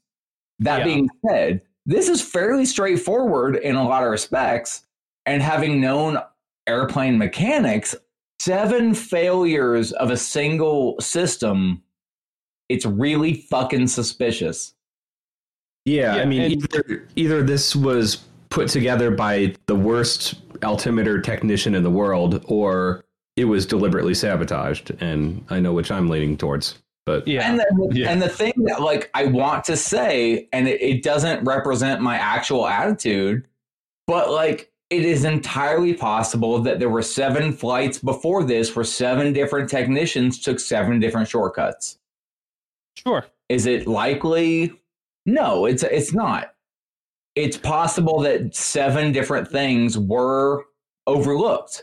But then you would have noticed it like in the previous flights at some point. Someone would have said, hey, the altimeter's reading off by a couple hundred feet. And I think that's kind of the damning piece of this. Sorry, I don't know exactly how an altimeter works, but yeah, if it's 200 to 250 feet off, I, I think it's what you said. Yep. There is this portion of time where you're moving on the ground, which it should be zeroed out, or you know whatever. Honestly, don't know how an altimeter works, what its reading would be, but I think that would be very, very noticeable to a pilot who knows where they are as far as elevation. Yeah. To be fair, the pilots themselves clearly didn't notice because they died too. So they definitely didn't notice. So however, however it reads, it must have been reading zero on the ground. But in theory, Yeah. I would think there is some way that the inspection catches this. Yeah, Brian. I was going to say real quick, my I don't know a, a whole lot about altimeters, but I think in this time period that they would normally work off of air pressure. And there are situations where if like the barometric pressure changes, like if a storm comes in, that could throw off your reading. But it sounds like it's not that it, it was deliberately fucked with. But I would think that there would be some kind of pre-flight checks to like I don't know, hook up a bike pump to it and put some pressure in there and That's the thing. So the inspection should have caught it, but I would imagine it was probably fucked with in just the right way that the pilot wouldn't notice immediately. Right. exactly. So like that's what I'm thinking. So the pre-flight check probably should have caught it. Pilot, on the other hand, a little bit different. yeah. So continuing on, the odds that this many abnormalities could accidentally or coincidentally appear in a single altimeter are extremely low. With notable understatement, the investigators concluded that such conditions undoubtedly caused excessive friction in the altimeter mechanism. The board believes that while the evidence is not conclusive, the captain's altimeter was probably reading inaccurately. There were other problems as well. The pilots chose the only lighted approach, runway 5, but it lacked both runway and identifier lights in a visual approach path indicator. VAPIs give pilots their proper flight angle and help determine altitude. The main approach, runway 23, had a VAPI, but one of the runway lights was out. That the pilots were not notified of this fault, as is customary, suggests that the light broke near to the landing time. In its opening synopsis, the NTSB report emphasized the lack of visual cues as a cause of the accident. But the synopsis is misleading. The body of the report noted that in the absence of sufficient visual cues, use of the altimeter is a necessity. And if the pilot was using the altimeter to determine the altitude during the approach, then lack of visual cues for altitude determination must be considered to have had little effect. However, an altimeter which read too high could have caused the pilot to mistakenly think that he had sufficient altitude for a safe landing. In view of the condition of the captain's altimeter, such a situation is highly possible. Aside from the altimeter, the report found no other defects in the aircraft. The Learjet was properly certified and airworthy, and there were no malfunction of the aircraft prior to the accident. Nor was there evidence of crew incapacity or error. Medical records and postmortem examinations of the pilot and first officer found no evidence of disease or physical disability, and both crew members had been free from flight duties for approximately 24 hours prior to the flight. Captain George Evans had more than 2,000 hours of flight time on Learjets and more than 140 hours in the previous three months, and both pilots had flown into Pellston Airport many times under far worse conditions. An Associated Press story carried in the New York Times under the headline, quote, no sabotage found in Reuther crash stated that the NTSB said today that it found no indication of sabotage to explain the jet air taxi crash. The Times story is seriously misleading.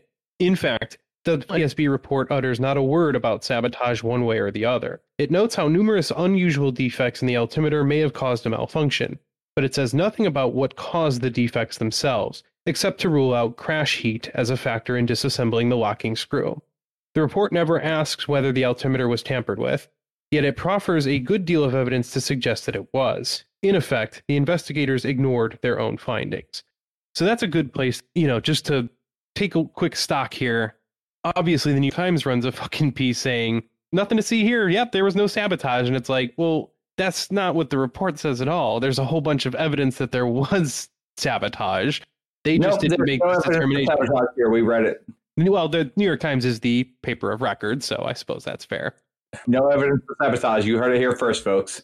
So I- I'm kind of speed reading here a little bit. I- I'm trying to get through this, but it's important to note that like the pilots were in good shape. They were experienced. There weren't other factors, and the fact that there were lights out on the runway is also suspicious. Like, why weren't the pilots told? Unless it happened right before this plane came in with a Mhm. bad altimeter during bad weather. In a very similar case to what had happened just a year and a half earlier. Things are adding up here. Things that should not have happened. And I believe coincidence is often a good, solid explanation for a lot of things. It does seem pretty unlikely here. You're This like, hey, yeah, usually like air traffic controllers know, oh, there's a light out here. We should tell the pilots. Like they're pretty strict safety standards on flight. So I think it's Yeah. safe to say that we're we're edging into the territory of statistical near impossibility. yeah, Very much so statistical improbability. But Yeah. I mean, the fact that the same thing happened on a flight that he was on a year and a half earlier, I, it's just too much. I mean, Yeah. yeah, the the odds are just yeah. And remember, Right. Victor had been making some trouble with the CIA, if you remember correctly. So Mhm. yeah, So he won the CIA's number one journalist award.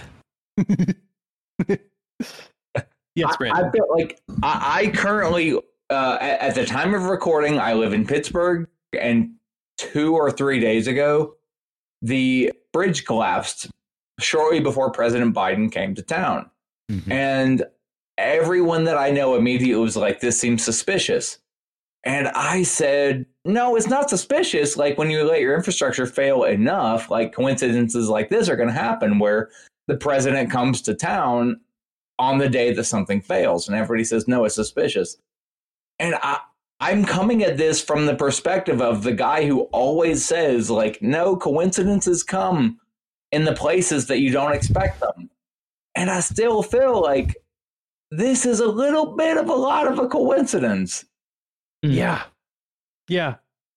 And you know, so it it is important to make note of all this where you're just like, all right, especially after we've studied the Walter Reuther story in fucking depth, it is not unreasonable to think that somebody wanted this guy dead.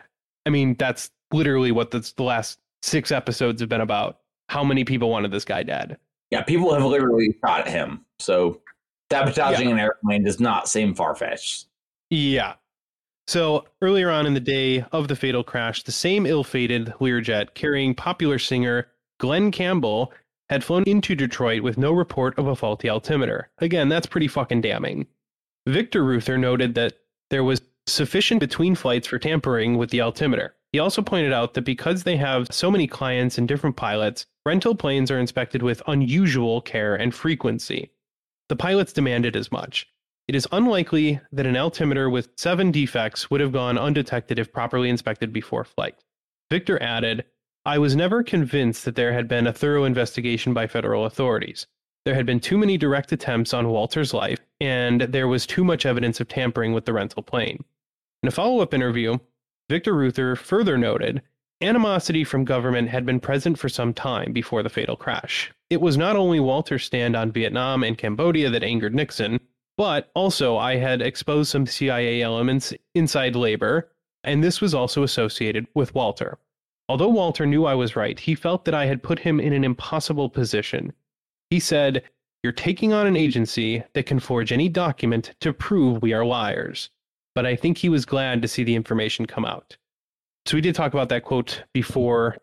Yeah, plenty of fucking motive here. now, checking into the vendetta is uh, no easy task. The FBI still refuses to turn over nearly 200 pages of documents, including the copious correspondence between field offices and Hoover regarding Reuther's death. And many of the documents it has released are totally inked out. It is hard to fathom what national security concern is involved or why the FBI and CIA must still keep so many secrets about Walter Reuther. So he mentions the John Kennedy, Malcolm X, Martin Luther King Jr., and Senator Robert Kennedy, and dozens of leaders of the Black Panther Party and various community organizations. Whether Reuther's death was part of a broader agenda to decapitate and demoralize mass movements of that day, or whether such an agenda existed at all, are questions that go beyond the scope of our inquiry. But Victor's belief, shared by Walter's daughter, Elizabeth Reuther, Dickmeyer, and other members of the family, that the crash was no accident does not seem implausible. Despite the limited investigation, there is enough evidence to suggest that foul play was involved.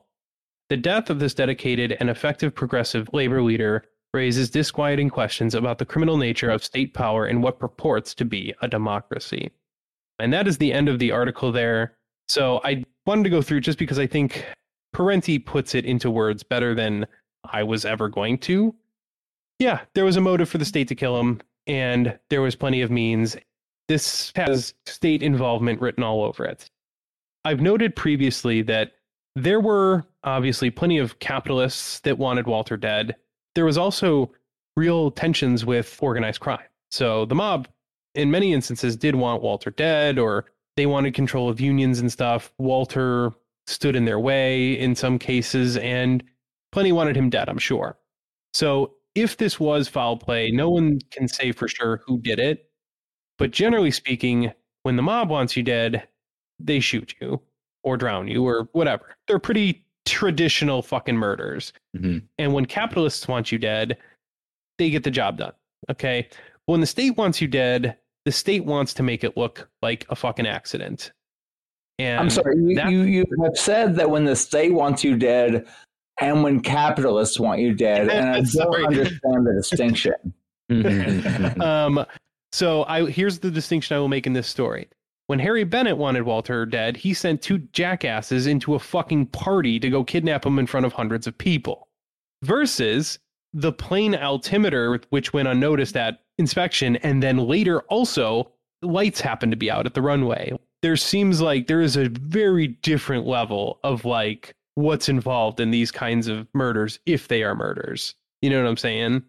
So like when the CIA gets involved or the FBI or I don't know some agency I haven't heard of, they are pretty good about making things look like accidents. And there are a lot of very big important figures to the left who die in accidents, many of which are likely coincidences, but it happens to a lot of leftists. It really does. Yeah, that's all I'm saying. We're very depressed people. We often shoot ourselves two, three, maybe even four times in the back of the head. Who says we don't have work ethic? Um, I, I saw where that joke was going. well, sometimes we're so depressed we can't just stop shooting. Is all I'm getting at. It's not the FBI coming into my home. or the police who got rid of your dog who was protecting you from potential gunmen, you know. Don't make me go on a rant about the police. I hate them enough. Okay, ACAB, we'll leave it at that. So that is the discussion of Walter Reuther's death suggests foul play. And I'd like to point out that all the fucking anti communism and all the reform and all the playing by the rules, and look at where it got Walter, and look at where it got us. Just saying. Mike, you wanted to say something. Yeah, I mean, just the last thing I would like to say about his death is that how many layers of institutions have to be involved in ruling that an accident? Because I don't think that it's the NTSB's purview to rule it whether it's an accident or uh, you know homicide or anything. But obviously, there's law enforcement. There's like there's a lot of levels of people involved that should rule that. And look at this obvious evidence that we're all looking at just from a fucking article with Michael Parenti. I would imagine they were too busy high fiving. right. Like, so yes, this is a good point to also like obviously be grateful for Michael Parenti's looking into this topic. Michael Parenti's words on Walter Reuther probably the reason I got into this study at all in the first place, and I think he really added a lot to the story. So I am happy to be carrying on that story to probably a younger audience than it's seen in the past. But I think it is to me terrifying how little most people know about this story and it wasn't like that long ago like walter reuther was a household name and now no one knows who the fuck he was Yeah. i think that's for me that was a big takeaway I think there's two big takeaways from that. There's the takeaway that like labor leaders just even if you are pro Walter Reuther, like if everything that he has said and done completely vibes with your outlook on life, what's the likelihood that you remember him? Because there are a lot of labor leaders that are not as romanticized as your House Speaker, your president, vice president, so on and so forth they are just not the characters in the story that get romanticized. And so I think the first takeaway is learn who your fucking union leaders are. And like I'm I'm as guilty as the next guy. Like oh me too I know who Yeah. we'll be addressing that in a little bit.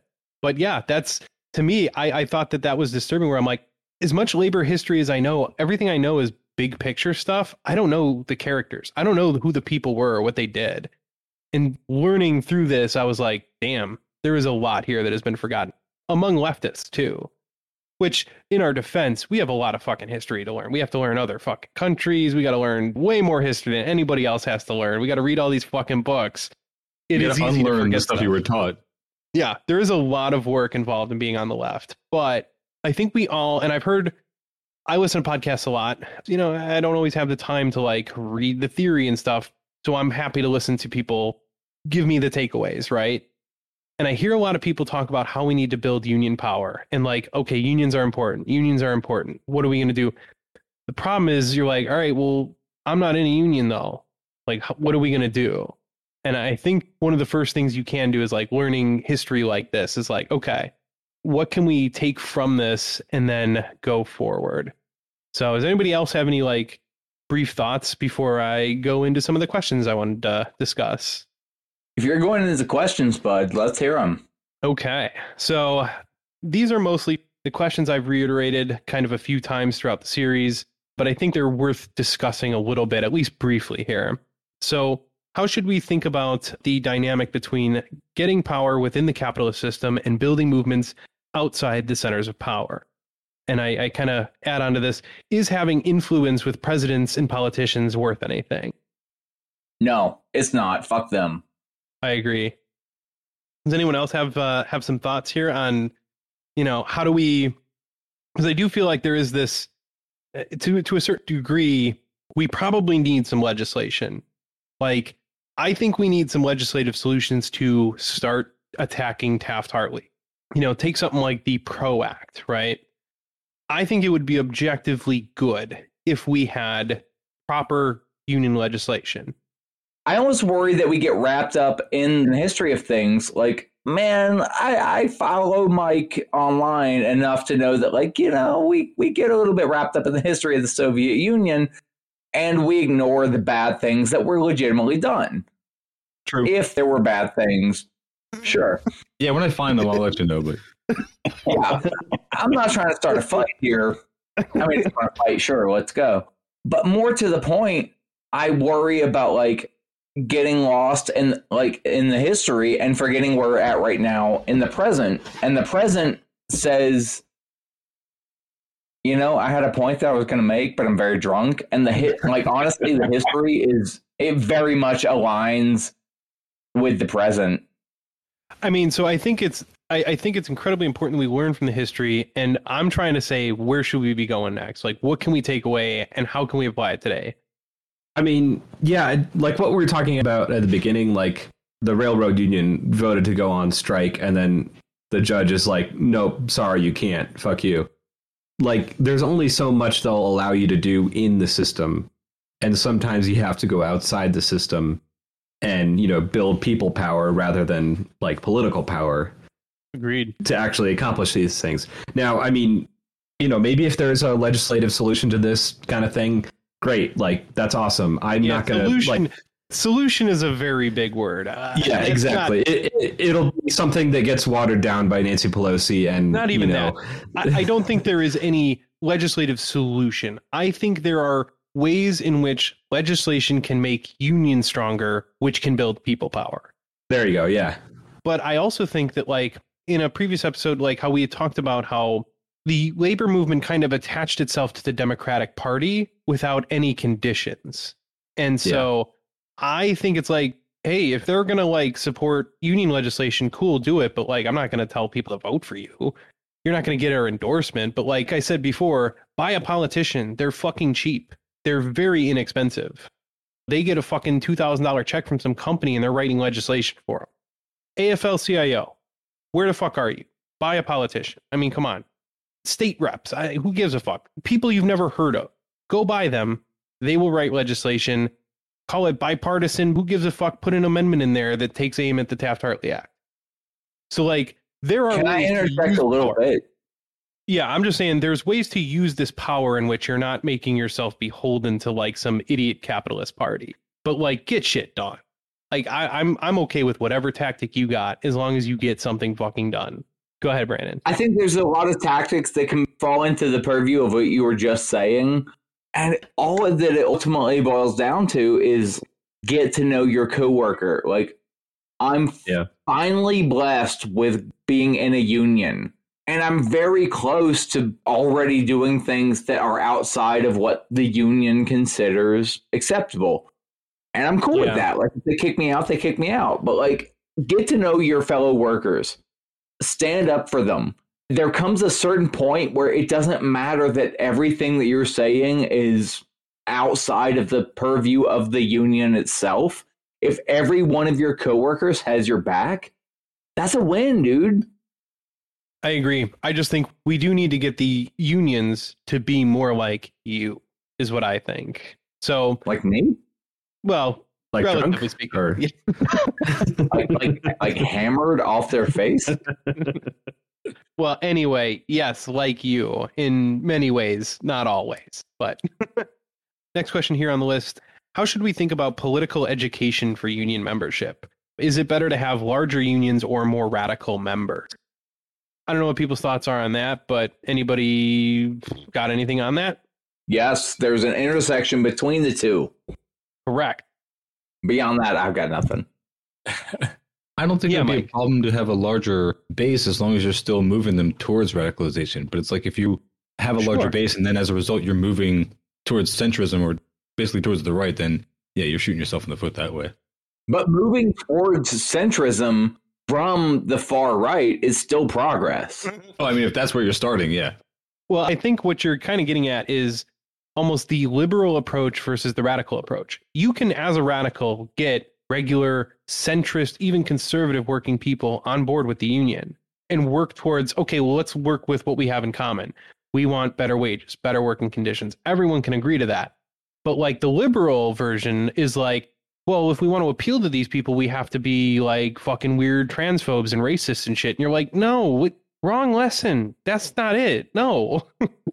so I think That's you're kind where- of spot on there, Mike.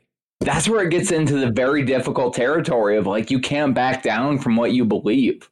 I agree. I think you should be out front with what you believe. And I think it would help if we had more socialist and communist labor organizers who were clear and like, I'm a communist. You don't have to agree with me and you don't have to like communism, but I'm going to win you a fucking better wage. I'm going to make your workplace better. And when people start realizing that it's the communists who are fighting for them, that is a very good position to be in. Brian, you had something. Yeah, I 100% agree with that. And I was going to say, you know, the approach that Reuther took with the civil rights uh, movement was interesting because he was going against a lot of the largely white membership of his union in what they wanted, but he was also kind of going with a much milder, softer version of the civil rights movement than what a lot of the black members of his union wanted, like the people in Drum and they rightly called him out for it. You know, he wasn't going far enough. And so by trying to appease the moderates, he really didn't get a whole lot done. I mean, he did definitely support the civil rights movement in the sort of official channels, the mainstream part of it, but you know, not the the radical, you know, people on the ground with actual problems. Yes. I think one of the things we can kind of learn is that Walter did actually explicitly ask how far in front of the membership can the union leaders go? How hmm. progressive can I be? Right? And I think the answer to that question is you could be as fucking progressive, as socialist, as whatever you fucking want. There really aren't consequences. You can be The as far capitalists as you don't want. have your back. You can say what you want to say. Yeah, you can be out as far in front of your union membership as you can possibly be. And the farther out left you are, the more left your union will be. Your members will follow. Because we talked about how there was rampant racism within the UAW, and yet when it came to civil rights actions, there was no bigger contingent present than UAW members. When the leadership is out in front and very clearly speaking to what they believe in, the membership follows. And so I think that that is an important thing is like there aren't consequences to not capitulating to the moderates in your union. Fuck them, right? Drag them along. They like the wage, they like the better working conditions. If they don't, they can leave the union. Okay, and confirm. go make less. Go ahead. It's kind of like all these Democrats are like, oh, we don't want to say that scary S word, the socialism word. You know, we're going to be moderate. And it's like, well, the conservatives are going to think that you're commies anyways. Like, who fucking cares? Just Yeah. be a communist. Yeah. Just, yeah, just do it. Come on. And so I think this goes to what can the unions do today, but I think political education is probably an important thing because there's a lot of workers today who are represented by unions and don't understand any labor history, don't know why they have their benefits. They think literally they're like, oh, the union's just taking my dues and whatever. And it's sometimes it's hard to blame them for thinking that because a lot of unions kind of are losing. They kind of suck and they're not doing what they're supposed to do because they're not radical. But like, I think that if unions were getting on front of like, hey, once a month we have a class on political ideologies, and you don't have to be a communist, but if you're curious about, here's what socialism is, here's what communists did in the labor movement, like you could move people to the left if they fucking knew, if they actually understood what was going on, they would move to the left. And when your membership moves left, the union has more power. Can I jump in real quick? Sorry. Yeah, yeah. Just to kind of summarize what I think of pretty much everyone is saying in the dumb guy terms that I understand things in is that if you consider yourself at all left of center, even slightly, moving to the right in any way, shape, or form will do nothing but lose people to the left of you. It will never, ever gain anyone to the right of you. Never. 100%. 100%. The only thing it's going to do is lose people to the left. That's it. I, I got I have a, a car analogy for this. You know, if All right, you're here we go. This is what we're here for. yes. if you're driving in the left lane and people are passing you on the right, that means you fucked up. Move over to the right and let people pass you on the left. That's how it's supposed to work. And if people on the left, What speed? Fuck up. if people on the left are criticizing you from the left, then maybe you fucked up. You know, Yeah. like Get out of the left lane. Move it. Okay. I yeah. hate to say that's completely accurate, but that's completely fucking accurate. Thank you. If people to the left of you are criticizing your position, you don't need to criticize back. You need to introspect about your own position. True. Exactly. I like it. I like it. Then I've also got here um, how should we think about the very real pressures placed on unions by the global capitalist system? Since capital can move abroad and workers can't, and competition is undeniably global between workers and businesses, unions seem to be in an ever weakening position by default. How can we address these realities in the future? That's sort of a tough one, but does anybody have any thoughts on it? I mean, personal anecdote. I'm somebody who works in a union. Been a union man for 11 years now, and oh, hold on, my mic's fucking up. Give me one second here. While Mark was saying that, oh god, There we go. What's what's up? I was gonna say if we just kill more workers with pandemics, then there'll be less of us, and then we can drive up our wages. oh, Jesus. You want to talk history? We're, we're, we're gonna say like we need like some sort of bubonic plague to to Yeah. cause Well, guilds to rise up again. the mercantilism and then we'll get to capitalism. So maybe if we have another couple like really bad plagues, then we can move into some sort of thing where we actually give a shit about workers. Yeah. Like this one wasn't bad enough. We need to kill more. we need to kill a third of America, and then in 800 years we'll have uh, socialism, maybe. nah, it wouldn't even work like that. It would be Uh. democratic socialism at best. Sorry, Mark. Oh yeah, so like just something as easy as you know the quit your union postcards that I probably get one of them a week. What? The what? Excuse me? You don't get.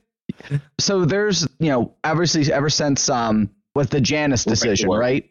It basically decided that you can't charge Oh, yep. The right to work. yeah, when I first joined, everybody in my employment has to be at least a partial union member. So you can pay 100% dues or you can pay 80% dues, right? But the Janus Supreme Court decision basically made that illegal. So we get everybody in my union gets mailed these postcards, probably at least one or two a month. We get these postcards in the mail where if you fill out your name and you, you know your ID, your information on it, the postcards have a self-addressed you know stamp on it that it will be mailed to my union, so basically CWA. So Uh-huh. this third party political action committee sends out emails and postcards all the time saying like, hey, if, if you fill out this postcard and mail it, you'll quit your union and they'll stop taking out your union dues. So something that I always do is I know when I get one in the mail, everybody else in my office has gotten the mail, and I talk to them about, hey, did you get that postcard in the mail? Like this is bullshit, and this is what it's about. Yeah, And just having those conversations, it seems like a simple thing, but just having those conversations true. is a you know that kind of coalition building that you guys have been talking about before. Doesn't seem like a big win, but like telling people not to quit your union and explaining why you're getting this mail and who it's coming from just kind of opens people's eyes to, you know, these are the forces at play. They want you to quit your union and this is why you need it. Yikes. um, Jesus. Also, just like I could say, New Jersey kind of had. A, I know it's been like Debbie Downer a lot of this uh, this episode, but New Jersey had a pretty cool legislative win recently, partially because of the actions of the union that I'm in. Uh, New Jersey passed. I don't think it's been signed by the governor yet, but it's passed the state assembly and state senate. It's called the Responsible Collective Negotiations Act. People should look into it. It's kind of cool. It basically it expands the scope of bargaining for state government like Good. employees. So Good, because um, they are very limited.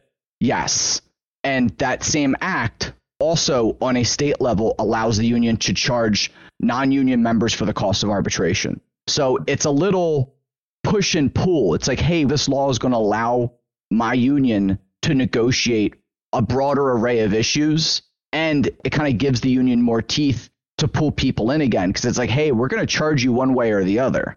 So you might as well be a full employee and get the full benefits, you know? Yeah. Like they're That's- CWA doing good work, at least where I live.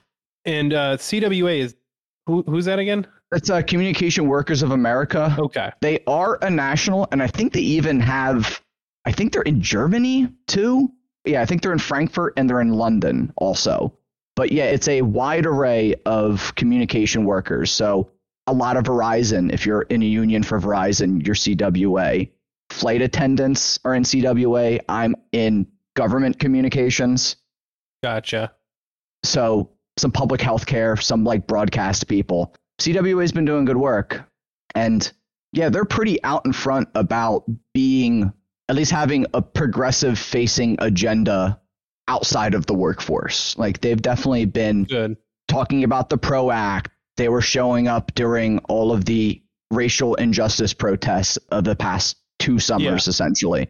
So while it seems like the sky is falling and the capitalists are always going to win, on a personal level, I've been feeling the power of the unions. Been definitely feel like I have somebody in my my corner when it comes to you know negotiating for pay and working conditions and all that stuff Hell yeah. we currently have a grievance against the state of New Jersey because they haven't come up with a plan to build remote working into a contract. So I think that's going to be a major sticking point in our next, Good. you know, negotiation. But like currently, we, we at least like are taking the first steps. We filed a grievance saying like the workers have demonstrated the ability to perform as good of a service whether they're in their offices or working remotely. So we're going to file a grievance and make you take action on it. Like That's sweet. I, I would. Yeah. I actually. I hope that more unions kind of take note of that. That's a good thing to fight for. Yeah, I, I do think that recently we've started to see the bubbling up of union power. Finally, like it's been asleep for all this time, which is again why I think this story is important to tell now. Like we have to like, what are we going to do going forward? How are we going to fix things? So then, uh, last question I have here is kind of one of my favorites. How should we think about quote unquote legality in future labor struggles? You know, if the game is rigged by the ruling class and lawmakers, can anything be gained by playing by the rules, such as like how Walter did it? What alternatives might exist, and what might be the costs of abandoning these notions of legality? So, like, to me, I look at the number of times that unions file a grievance with the NLRB and say, you know, this company was doing unfair labor practices during this union election. And what do they get for that? They get another election. But I forget what the statistic is, but like, I think it is in 70 or 80% of cases, the second union election after that, the union does worse. Hmm. the vast majority of times, the union gets fucked the second time around. So to me, I'm going, okay, let's say the union instead tried to do something illegal. What would be the consequence if they did an unfair labor practice? What would the NLRB do? Say you lost? Motherfuckers, you lose every time anyway. You're in the same fucking boat. Yeah. So to me, I want to say, I want to fucking win. That that to me is I'm like, yo, I want to win. So why are we following these fucking rules? And even if we weren't, okay, make them prove it, right? It's hard to prove that a company did an unfair labor practice. It's so hard to prove that it was intentional, what they actually did. It's all secret emails and shit. So put the companies in the same boat, right? You think we did this illegal thing? Okay, well, what evidence you got? Fucking prove it. To me, that's just I don't see there there's that many consequences for bending the rules a little bit and maybe not having such a clean nose or whatever, you know. Any other thoughts uh, from folks on legality? Yeah, Brian. Oh. Uh, nothing really on legality. Something on the last question just made me think of like how Saudi Arabia is exporting Wahhabist Islam to all these different countries by building mosques and whatnot and importing imams. And I was just thinking, like, what if there was, you know, a group or say China or someone who was like, you know, building union halls and like starting unions in all these other countries to like build worker power? I don't know. yeah. I don't know what that would look like, but I think it would be cool. I mean, I think on the legality front, anything you've been seeing out of unions has been kind of a loss lately. I mean, I think of something that's a little hyper local. IBEW, right? Johnny Dougherty and Bobby Henon are going to jail. Not saying everything they did was good, but like they were guys that were pretty big advocates for the electrical union in Philadelphia. And they were kind of involved with the Verizon strike a little bit. What would have been on a Verizon strike in Philadelphia. And one of them's facing a 20 year sentence. Ouch. Yeah. So, like, again, you want to talk about, like, hey, we, all right, maybe we got some you know, politically connected guys in a major metropolitan area that can kind of advocate on the side of labor. And it's like, know, the second they start kind of crossing the line, they get clapped. I you know, so I don't know this story specifically, but I don't know what line of legality that they cross necessarily. But mm. like, go ahead. They were so long story short, they were charged with misusing union funds, which it's complicated. Yeah.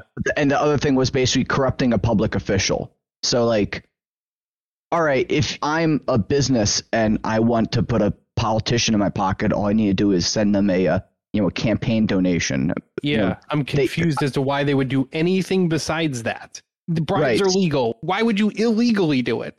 It's legal. it seems like it's one set of rules for you know labor and it's another set of rules for capital. I mean, Bobby Henon and and Johnny mm. Dougherty have some. you know, they're gonna go to jail for honest services fraud probably but like when a when yeah, a business so careful does with it, the money. Makes sense. Yeah, careful with the money. Careful on anything with a paper trail. However, beyond that, that's what I'm getting at. For example, and you can bleep this if you want, but I I, I want to leave it in. I'm just saying when management starts pressuring people about oh don't join the union oh it's bad blah blah blah I just think it would be cool if they got their fucking tires slashed. or, for example, if in the process of preparing to paint your uh, Miata, for example, where I did say the best way to remove paint is chemical stripper. Now, let's say you parked your Miata nearby a car for management and you accidentally spilled chemical stripper on their brand new BMW. Well, that's it was an unfortunate coincidence an unfortunate coincidence that it happened when they're union busting. I'm just saying, and maybe the union leaders don't have to write that in an email, but you know, little wink, wink, nod, nod. Go ahead and prove that I said accidentally go and trip with a knife in your hand near the tires of the boss who's threatening you. Uh, you know, who's to say? but here's the problem, right? Like, there's a material sense in which so many people are scared of losing their damn jobs. And like what Mark was saying is the hammer will come down on them hard. Meanwhile, mailboxes can get tampered with you know, for union elections. And as long as it's a major corporation doing it, nothing happens. Oh, we get a redo. You know, Yeah. we have as workers too much to lose. it, it is a tough question. And i don't think that we're necessarily going to solve it on this podcast but like i want to put it into the minds of people like we have to address this. We have to think about how do we get around in a system in which the rules are not applied fairly?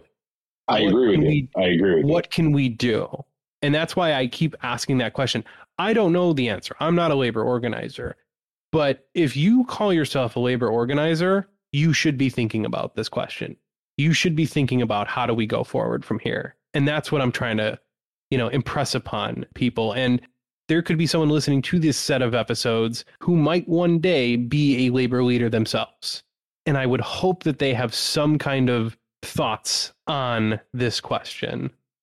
That's pretty much all the questions that I wanted to go through in this like what are our takeaways kind of section and I wanted to make some actual tangible suggestions like for how we can move forward. And so as promised, uh, I entitled this section and I can see Brandon's gone from his computer, but whatever. I think he would appreciate this too. I entitled this section what is to be done? Hey, know a guy who had a few things. so um, I know, Mike, you did have some suggestions. So I, I actually would like to hear yours. I think that first one you mentioned about the uh, quote unquote Black Strike Fund. Awesome. Fucking excellent idea. What else you got up your sleeve? Kind of related to that is something that has been rolling around in my mind for a long time since I read A People's History of the United States, the Howard Zinn book. And I've been meaning to revisit it. And if I had done any show prep for today, I would have tried to find the section uh, that talks about this thing. Apparently, at some point, there was a union or an organization of some kind that was providing basically a place that anyone could go to for about two bucks a day at the time. Like what it was the equivalent of two dollars a day. It's probably two cents at that point. And Yeah. you could just be there all day. You could just exist. And it literally was just to take the pressure off of the worker of capitalism that commodifies your very existence. Like if you have a place that you can just go and exist for the entire day for a reasonable amount of money that you could either get somehow or just even panhandle, that takes a whole lot of pressure off. And then I, I feel like that's something that could be done. And I think you can already anticipate the hurdles that would happen. Like you'd have to make sure that it doesn't get infiltrated and used to the purposes of the capitalists and right wingers, of course, because you're going to have disaffected people of all kinds who are going to gravitate to this place. So you have to make sure that you're not getting a bunch of like alt right buckheads coming in there with their rhetoric. So you have to kind of from the outset state that this is a place that accepts everyone and will not tolerate any kind of bigotry.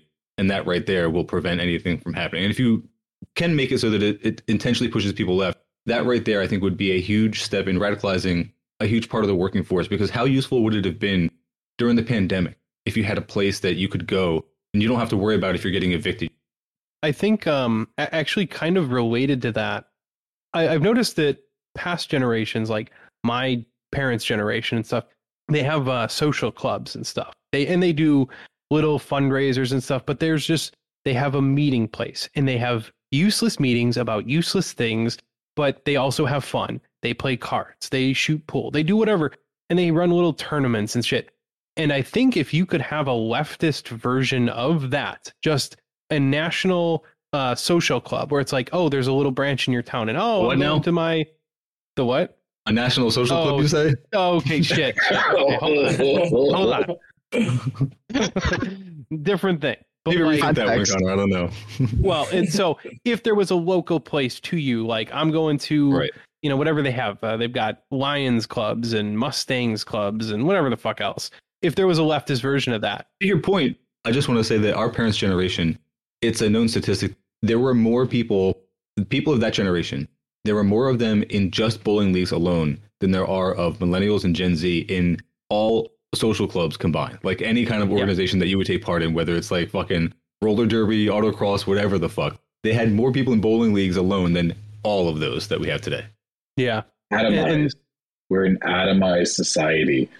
We're all on our own. That's capitalism on a philosophical level. We all need our own homes. We all need our own cars. We all need our own little basements to play video games. Yo, if I have to borrow a tool from you, it means I have failed as an individual. exactly. If you are 30 and you have to live in your parents' house, you're a failure. This is the philosophical like uh, outcomes of all this, and that's why like mutual aid seems like such a foreign concept.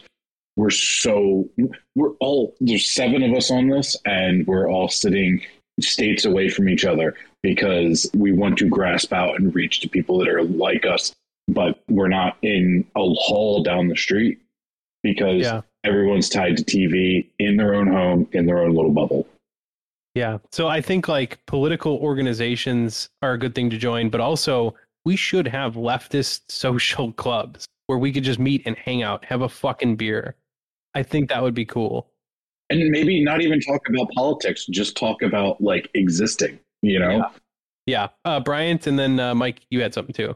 Yeah, I was going to say, like in our parents' or maybe grandparents' generation, a lot of those spaces were union halls. That was the social place for people Yeah. to hang out. And, you know, like I don't know how to recreate that exactly. I think the closest thing that we have to that existing right now, that's just a public place that you can go without being expected to pay money for something, is the public library.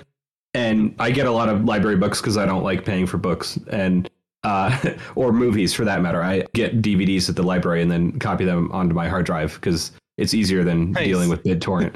Um, but anyways, whenever I'm at the library, I see teenagers playing Fortnite and like old people checking Facebook on the computers there.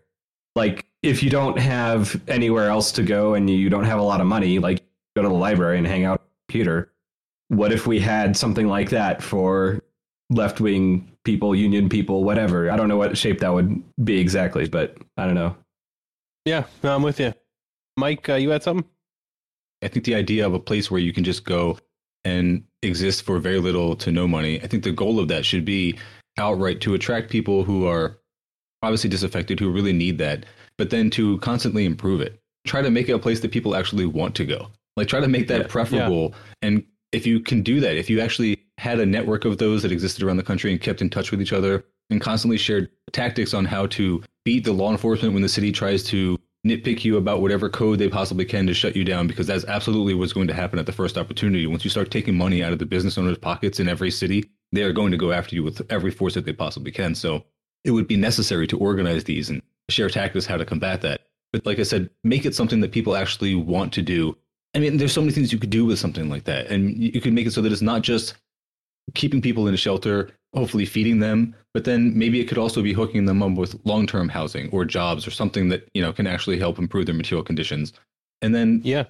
an extension of that could also be like something for the people who are doing okay but still feel this alienation.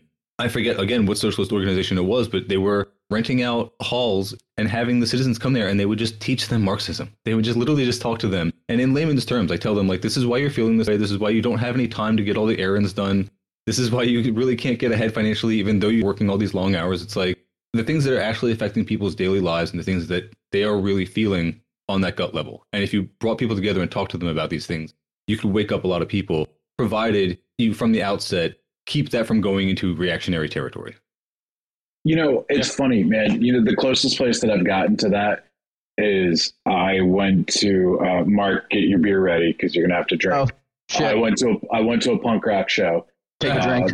Um, and it was in a basement, and you know, some girl sang about getting over addiction and dealing with a bunch of super personal issues. But it was in somebody's basement, and it's not a venue. But like you know, I paid uh, I paid like five bucks to get in the door, so the band could make a little bit of money. It's always Yeah. five. And then you know, I paid a, a couple dollars for a beer that went to the house. You know, it was a group. I guarantee you, everybody in there was pretty fucking lefty. And you go in there with uh, ten dollars in your pocket, you can get two beers and you can go see a show. You know, and those are the kind of spaces. It doesn't have to be this thing where it's uh, I've rented a hall and I'm going to do everything by the book. It, no, it can be a punk show in a basement you know, it can be six blocks from your house and it can be 20 kids, you know, that are kind of sweaty and stinky and may have some drug problems, but, you know, like maybe working on getting a little bit better. Yeah. The only reason I mentioned the halls and that level of organization. Yeah, that wasn't a because- dig at you, Mike. no, I, I totally get it because you're right. And I think organically, if it took off that way from punk shows, that would be fantastic. I just wanted to get past the point where when it actually starts becoming effective and actually starts posing a threat to any like local capital, Oh yeah, yeah. yeah. they are able to resist that because they're organized and they know how to do it. Because Yep. that's where things like CHAZ and every other like kind of uh, horizontal project just kind of falls apart. No, we're gonna need just a really big basement, like the biggest basement you can find. Yeah, that's the that's what's held the punk movement down. Uh, the lefty punks is that we haven't developed a large enough basement yet. Once we get basement physics figured out at a massive scale, y'all Time Lord science there. It's bigger on the inside than it is on the outside. We just need to connect every basement in one neighborhood to each other and have like a, a series of basements. An underground network of basements. Yes. The Love basement it. underground. uh, Brian, you I- I was just going to say that reminds me that a few months ago there was a real estate listing for an old missile silo in Colorado. That would be the world's largest I basement, box I at the door, baby. Yo. How much was it? Was it absurd? I'm sure. Uh, it was under a million. Okay. Wait, So- wait. So five dollars divided by a million. How many? Um, so I did write down some suggestions again to point out that unions could do a lot of shit that they're not currently doing. And I think we should expect a little bit more from the unions that exist today. So, kind of one of the big ones that I want to get out of the way first, just because I think a lot of the other things would follow from it, is to bring back the flying squadron. The flying squadron that we, I think I, I could swear I mentioned it when we were talking about the 1930s organizing efforts, but the flying squadron was like the non union member supporters of the union who would, when, you know, to, the police were there, whatever, they would go and picket with the workers. So the flying squadron existed.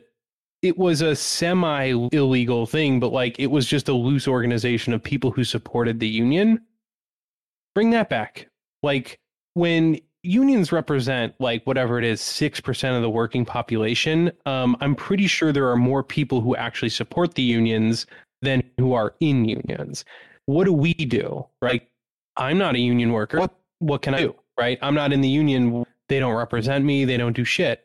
And i think the unions in general need to kind of shift their focus from representing their membership to representing workers in general to like broaden like what they're actually doing. Because it's like hey your membership is becoming a smaller and smaller percentage of the working population and i think they really need to start engaging people who are left out of that.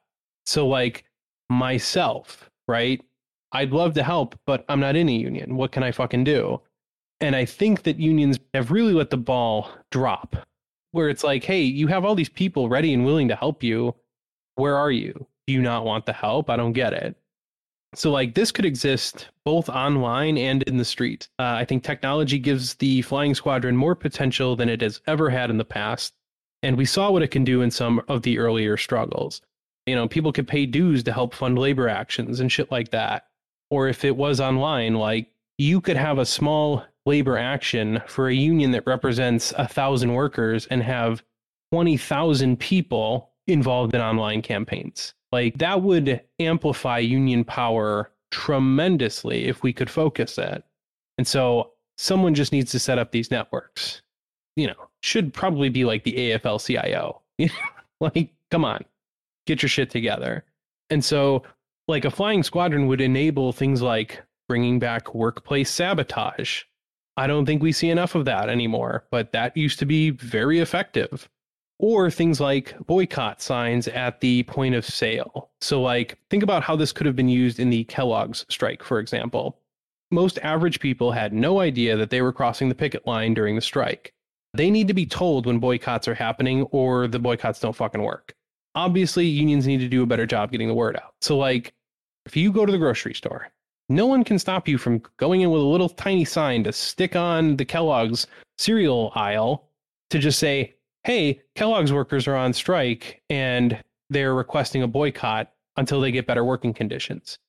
How many people who aren't even radical, who aren't even whatever, would be like, oh, I should pick a different cereal?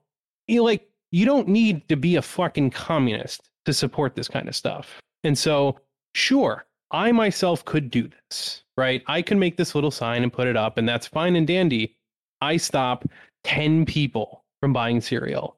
But like, if the union could get the word out through something like a flying squadron online, where they knew, oh, hey, we pre made these little cards, go ahead and put them up in the grocery store. Or whatever the fuck it is, your little sign that says, hey, Kellogg's workers are on strike, or Nabisco Actually, workers is a are really on good strike. idea. I- but like someone has to get the word out. And I'd like to also point out that I get the word from lefty fucking meme pages. That's embarrassing. That is downright embarrassing. Yeah, you're not wrong. Like, right? Like, so it's like, hey, AFL CIO, all the resources in the fucking world. And I have to hear about this shit from turn leftist 1917. not a dig, not a dig at you guys, by the way. That's Even to your something like a credit. mailer, right? Like yes. you know, use the tactic that Mark was talking about earlier, where he gets a mailer to be anti-unionist. Send mailers out. Like, hey, Kellogg's is on strike. Send it out to areas that uh, would be affected. I don't know. Send it to New York City and to Philadelphia and to San Antonio. Say, hey, these people are on strike for this reason. Don't buy Kellogg's. Yeah. Bill, that sounds dangerously close to secondary boycott, which is strictly illegal by the Taft Hartley Act. Here's the thing. So the secondary strike is made illegal by the Taft-Hartley Act for other unions to support the strikes or to strike a parent company of the company which they are aggrieved by. It does nothing to stop people like us from taking action. You're a fucking citizen. You can do whatever the fuck you want. You can say whatever the hell you want. Or, for example, if there was a flying squadron, I, a fucking citizen, non union member, could go pick it outside a dealership if the UAW is on strike. Yeah, Right. that's a good point. That's a good point. So, like, the union members can't do it, but I fucking can. And if I can get a few fucking friends, we could do that. And so, a part of me wants to ask the question hey, labor leaders, why is it that some idiot on a podcast is coming up with this? These are real suggestions made in earnest. Like, you have options. You need to do it because what y'all have been doing for the last 80 years has not been working. And through our study of Walter Reuther, we can see that, like, hey, we tried it this way and it was a good attempt. It was the best attempt that you could come up with and it didn't work. So, what are we going to do now? How are we going to utilize pro union sentiment for non union members to get involved? Right? Like the AFL CIO, if they wanted today, could set up a donate link. I could pay monthly for them to have some fucking funds. They could set up a Patreon for fuck's sake. $2 a month, $5 a month, $10 a month, whatever the fuck it is. I would like to put my money into this movement. And I think it would be helpful if other people could too. And I think there's a lot of willing participants to do that. So I don't want to hear anymore. Oh, we just don't have the money. Oh, our strike funds are too low. Bro, are you asking for fucking money? Try that. Well, what the fuck are you doing? Seriously. Do something. Yeah. Yeah. And I think we've been very critical of Walter Reuther through this study for good reason. But I think he was a smart labor organizer who probably by this time would have figured shit out like, all right, this is not working. We need to come up with a new tactic because that's what he was good at. And that is kind of why I'm making these suggestions. Like they are in the spirit of our study of Walter Reuther is like tactics are important. Yeah. We could also do shit like bad online reviews en masse. Go ahead. The company can't stop 500,000 people from leaving bad reviews on their shit. Awful social media campaigns. So we could just wreck their fucking marketing department. We could do that if we had some kind of organization to do it. We could use frivolous lawsuits. So we can make it extremely costly for them to do business. And we could use discovery in court to dig up dirt on these companies. We could have worker lawsuits on mass. Uh, yeah, Brian. I was going to suggest something illegal, so feel free to Go it. bleep this out. But uh, make a pirate radio station, do a Max Headroom, and talk shit about them on the drive time radio station or whatever. You know? You could do that. They could also set up legitimate radio stations or even Yeah. which they did do. The UAW did do that and it didn't work out super well, but like we could try that again. I think that I mean, also, I don't know where you guys are located, but in larger cities, there's hyper local radio stations. Yep. Even small radio stations like college level, that would be a great place to talk about like a, a local strike. You know, yeah. It doesn't And- always have to be big actions. It could be like, hey, everybody walked out of this sub shop because they're getting treated like shit. Don't go to that sub shop until they actually Yeah. deal with these people better. And I, I think we need to have unions that develop a some kind of a media strategy, right? We, we've been facing a hundred years of sophisticated propaganda. Hey, assholes, time to wake up. Do something. Like, what are you talking? Get your fucking version of events out there. What are you doing? Buy ads on TV. Okay.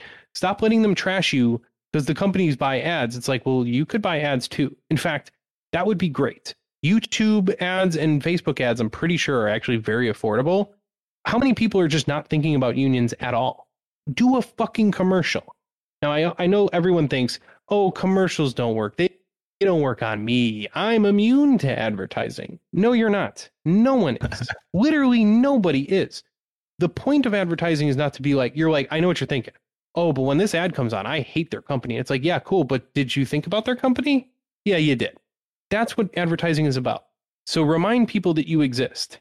Oh, are you having trouble at work? Are your conditions not very good? Could your pay be a little bit higher? Call us. We'll help. Whatever the fuck it is, who cares? I'm not a marketing person, but I know enough to say it would help if you did like a little. Just a thought. So, another tactic I've got here is like using the company's bullshit against them, like the money back guarantee you know, how much would it cost to process millions of returns from quote unquote unsatisfied customers? I mean, you pick up a product, you look at the back and it says 100% money back guarantee if you're not satisfied. Cool. So when the workers are on strike, I mean, a lot of these products, you could go to the grocery store, you could buy four of them for very little money and return all of them and say you're not satisfied. The companies put that on the back because they think you're not going to use it. Nobody's doing money back guarantees, right? So they put it on the back because it's a marketing thing. But if you actually send shit back, it's super fucking costly to them. To send one of these things back for a money back guarantee would be the equivalent of them losing like 40, 50 sales.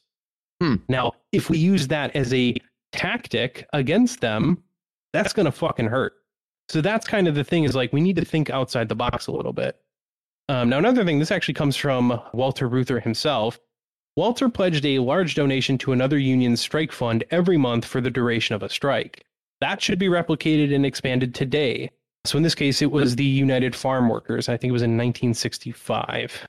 In fact, the AFL CIO should maintain a large shared strike fund. They could make a Patreon and have people like me contribute to this money. Just imagine how much power union negotiators could have if they went into negotiate with the boss and they go, Our union's got a pretty big strike fund. Uh, we could hold out for a long time. You really want to fuck with this? Or, hey, we got on the phone to the AFL CIO. They're ready to give us the money. Would you like to know what the strike fund's at? It's at however many millions, hopefully, right? You really think you're going to win this? That is leverage at the negotiating table. And when you have leverage at the negotiating table, you raise the wage for everyone, right? Even workers who are not represented by the union. The unions used to have a prevailing wage when they actually had power. We can kind of get that again. So, you know, I'm, that's the kind of shit I'm talking about is like, hey, there's people being willing to fund your operations. Let's maybe take advantage of that. The other thing is, um, there was recently a story about Amazon having curriculum in a public school now. Like they gave them $50,000 and they're like, hey, make a class for logistics experts or whatever. And it's literally has in the class like how to say no to unions and shit and like basically how to work for Amazon. So it's teaching high school kids how to be a good employee for Amazon and how much to hate the union. And so I say AFL CIO needs to answer this. So we need to do something like pro union kids education. Okay. Because you talk to young people now and they think, oh, the union just takes your dues and they don't do anything for you. You know, 80 years of losing will fucking earn that kind of reputation. So we need to start educating kids, you know, whether there's a pro union summer camp, right? So anyone who's in the union should get a discounted rate, or if the local summer camp for your kids happens to have a pro union education bit, that's good. I mean, it's not indoctrination, it's just it's education. I, I don't know what to tell you. The right's doing it. We should do it too. Yeah. Um, so summer camp or a little version of scouting, but it's pro union or something, and they teach you labor history and skills for like joining a union later. and telling kids that it's okay to not work in a fucking office someday. You don't have to go get this kind of degree. You can be in a trade. You can be represented by a union.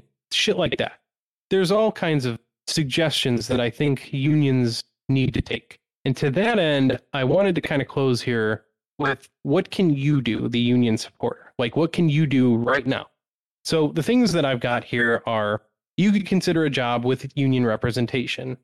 I know there's a lot of people who are listening who might be working retail or doing a job that they kind of took and they don't really like it that much, or for whatever reason, you could consider a union job.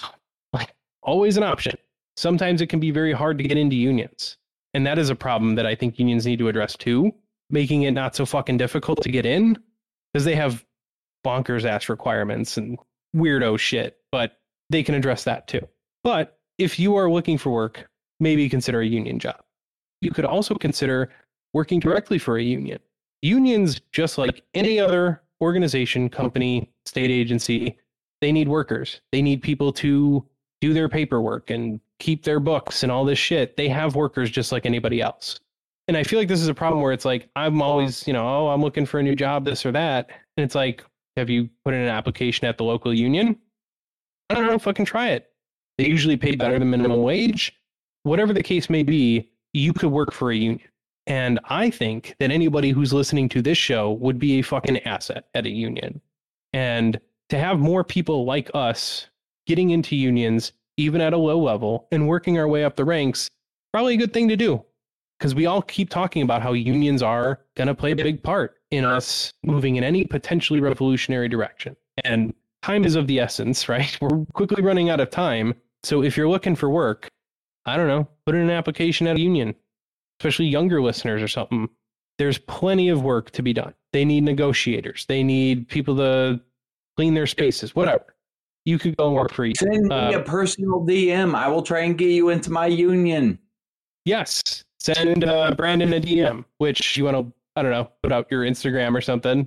Or you could message us on Instagram. Yeah, do that. But I'm G10 Junkman on Instagram. That's the only way to find me.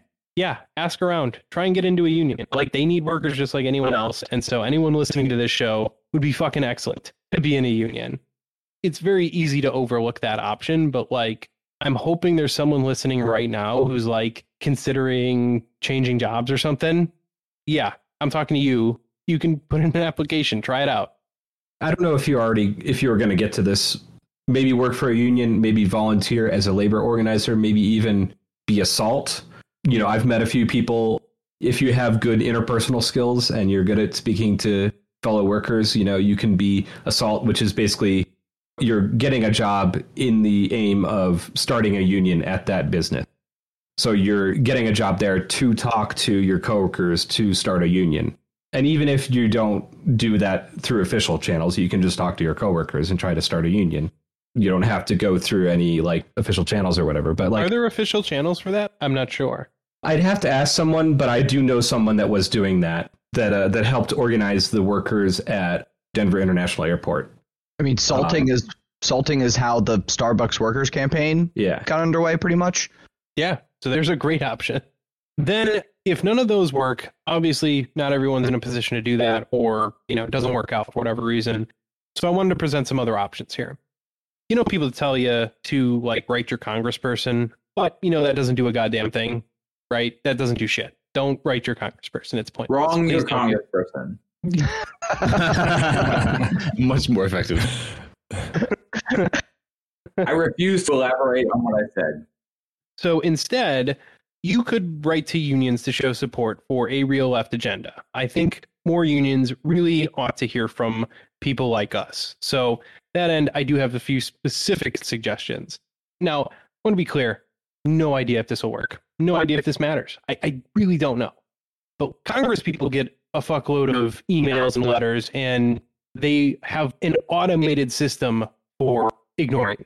It's literally built in to my knowledge, nobody's writing union bosses and labor leaders. I don't think anybody's doing that. The liberals sure aren't. So fuck them. I say we should be making our voices heard because they're not listening to our podcasts. They're not seeing our memes. Much as I'd like to believe that they are, they're not. And so I think they have this perception that, oh, we just don't have power. Oh, we got to capitulate to the moderates and the conservatives. And I think they need to hear that, like, we exist and we're here to support you, but you need to fucking, one, do something, right? So, all these suggestions that some idiot on a podcast or a bunch of idiots on a podcast just pulled out of our asses. And it's like, you mean to tell me after fucking how many goddamn decades you couldn't come up with any of this? Come on. So we should let them know that we have expectations. You you need to represent fucking workers and you need to do a better job. Maybe writing some letters to people to put some pressure on them. We might be able to push them left because we're not pushing Democrats left. That's please don't think that that's possible. But we can push labor left, I think. I don't know. But it is an actionable thing that you could do. And I also think it's especially good if you could send a letter through the mail, right? Put a stamp on an envelope. Cause like I don't own stamps. I have not mailed something ever. But like for this, I promise by the time this episode comes out, I will own stamps and I will put them on envelopes and put those envelopes into the fucking mail to union leaders to let them know that you need to do something and there is a support for a broader left agenda. I think that would be noticed if younger people, especially, would put stamps on letters to people. So, for that, I've got here that the current president of the AFL CIO, her name is Liz Shuler, and that's L I Z S H U L E R. And you can address letters to her at the AFL CIO headquarters at 815 16th Street Northwest, Washington, D.C. 20006.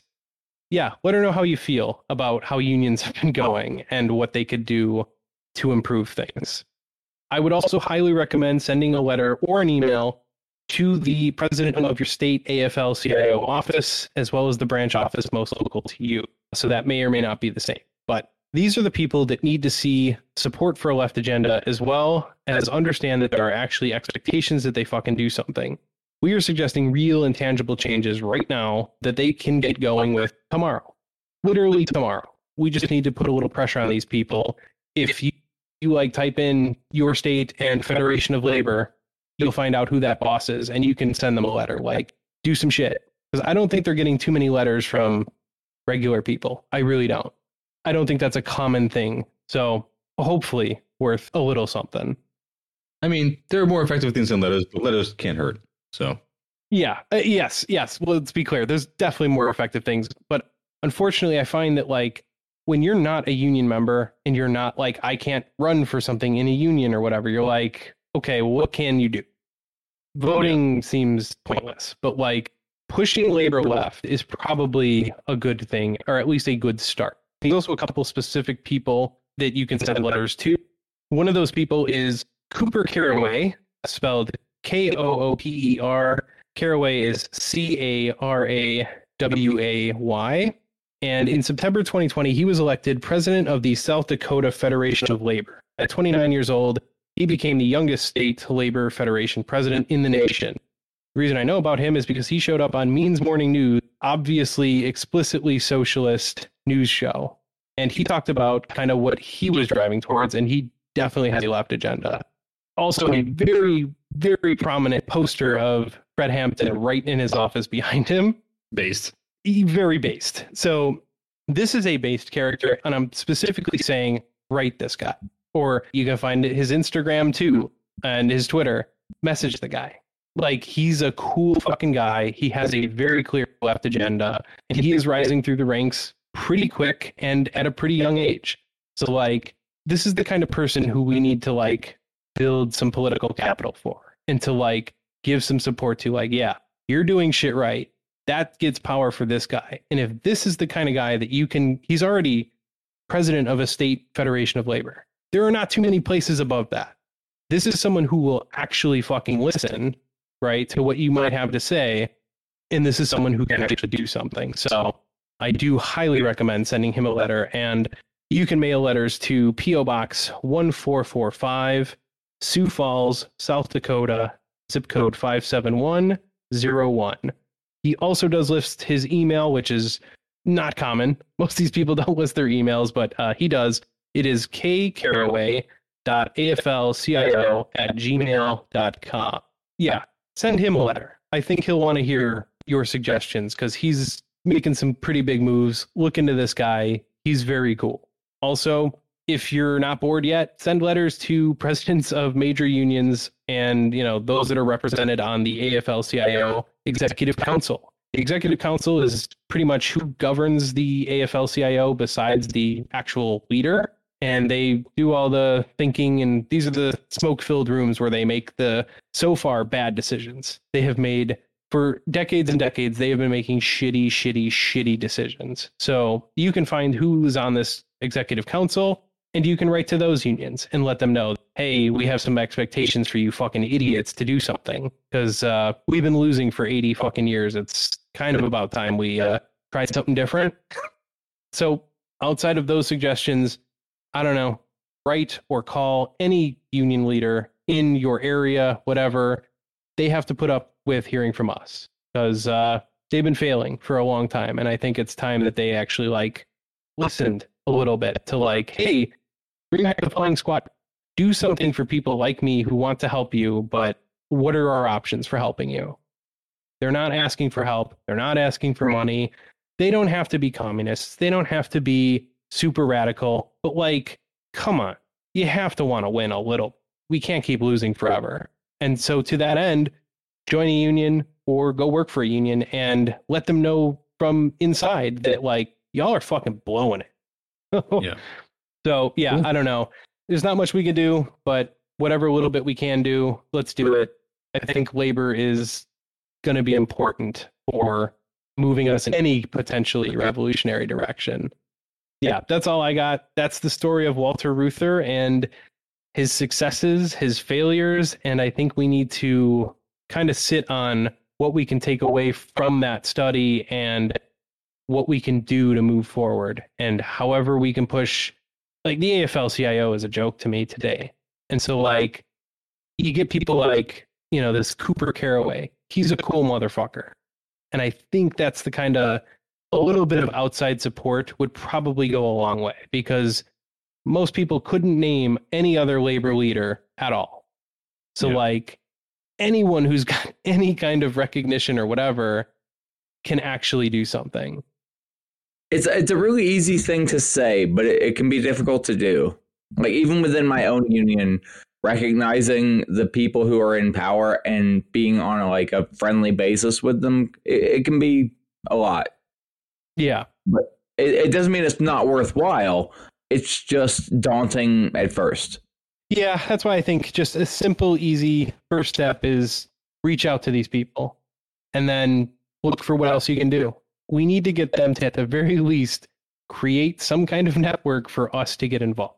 Because right now that doesn't exist. And that's, to me, fucking pathetic. I don't want to like be an asshole and just harp on it, but it's like, okay, you can change that tomorrow. I don't want to like. I, I disagree with you for a specific reason of like. I don't want to disparage the people who are trying and just getting involved. It's not pathetic. Sometimes it's just step one. Oh, I'm not. I'm talking about labor leaders. No, I'm not talking about regular fucking people. It ain't their fault. But you get like a Liz Shuler, who's the president of the AFL-CIO. Why am I not able to get involved? You haven't can't make a tab on your website. Like, what are you doing? Come on. that's who I'm. That's who I'm arguing against here. Yeah, that's fair. Well, I think that's about as good a place as any to wrap this up. Yeah. So, is there anything you guys want to plug other than your podcast? I think by now anyone who's listening to this has checked out the Cars and Comrades podcast. I would hope by this point. Anyone who's going to, yes. Yeah. Mark and Phil, do you guys want to plug anything by any chance? I don't know if you guys have anything you're trying to promote or anything. Um, take whatever car you have to autocross. It's fun. Yes. One hundred percent. That's pretty cool. I agree with that. I would say uh, I'd like to plug friendship. Call your best friend and uh, tell them you love them. Mark, I love you. Yeah, I love you. Oh, That seems corny, but like at the same time, I know some people that are struggling, and I'm sure that there's a few people that if you do that, they're going to appreciate it. So that's rad. It could be corny and also very helpful. Mike, love you. And also, all the rest of you guys in this net, love you guys too. love you, Uh, Phil. thank Love you. too. Love Thanks you for joining Phil. us. Love you guys. All right, with that, with all the love going around, let me thank our Patreon subscribers really quick. So thank you as always to Dear Bear than Yuda, That's the Bear Jew. I love that. The Bear Jew. Yeah. Vincent, Nicholas Maduro, Caitlin, Gus, Kyle, Madman, Robert, Garden of Nurgle's Delights, Comrade Rev, Cosmic Crown, Michael, Van, Liquidated Bourgeoisie, Sigmund, Stewart, Pete Zaria, Colton, El Robert, Allison, Zach, Rave Enigma, Marvin, K. Rida, Not Drinking Water 69, a second James, Mad Boy, Elam, Venture X, Jared, the Australian one, another Jared, Bill Killionaires, Bro Uno Marks, David, Tristan, Devante, Your Mother, Charlotte, James, Bishop Mew, Rural Marxist, John Bovey Fan 420, Kyle, Jean Claude Manhands, Mail, Phil, the Phil, and Black. What's me? all right. Well, I think that's all I have, unless anybody else has anything. Yeah, just in general. Thank That's you all it, for listening. unless- and uh, Unless Walter comes back from the dead. yeah, right. Cool. Yeah. Sorry that was so long. I know that was No, a rough no one, problem. but No, I We're was going to wrap it up just by saying, like, thank you for doing all that. I apologize for nothing. I, I, I can't tell you how much, Connor. I appreciate you doing all that work of like researching all of this and writing up all these notes and just running all these episodes because it's nice. I really enjoy getting to just take a back seat and kind of sit here for story time. So thank you. I appreciate it, man. yeah, it's uh it's the writing the notes that is like longest part of where I'm like, God, it takes longer Yeah, every time. I'm like, God, how does it take this fucking long? Cool. All right. Well, it was fun. Can't wait to do another one. All right. Well, thanks, Yep, everybody. Thanks, Mark. All right. I appreciate you guys Bye, coming on. Thanks, you guys. Thanks for listening. Good to meet you guys. Take care. Bye.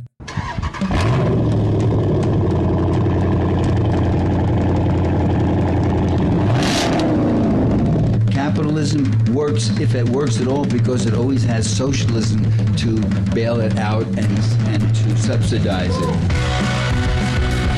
Ask any racer, any real racer. It don't matter if you win by an inch or a mile. Winning's winning. In the 1980s, 50 corporations controlled most news media in America. By 1992, that number shrunk to two dozen. And today, only six corporations control 90% of everything Americans see, hear, and read.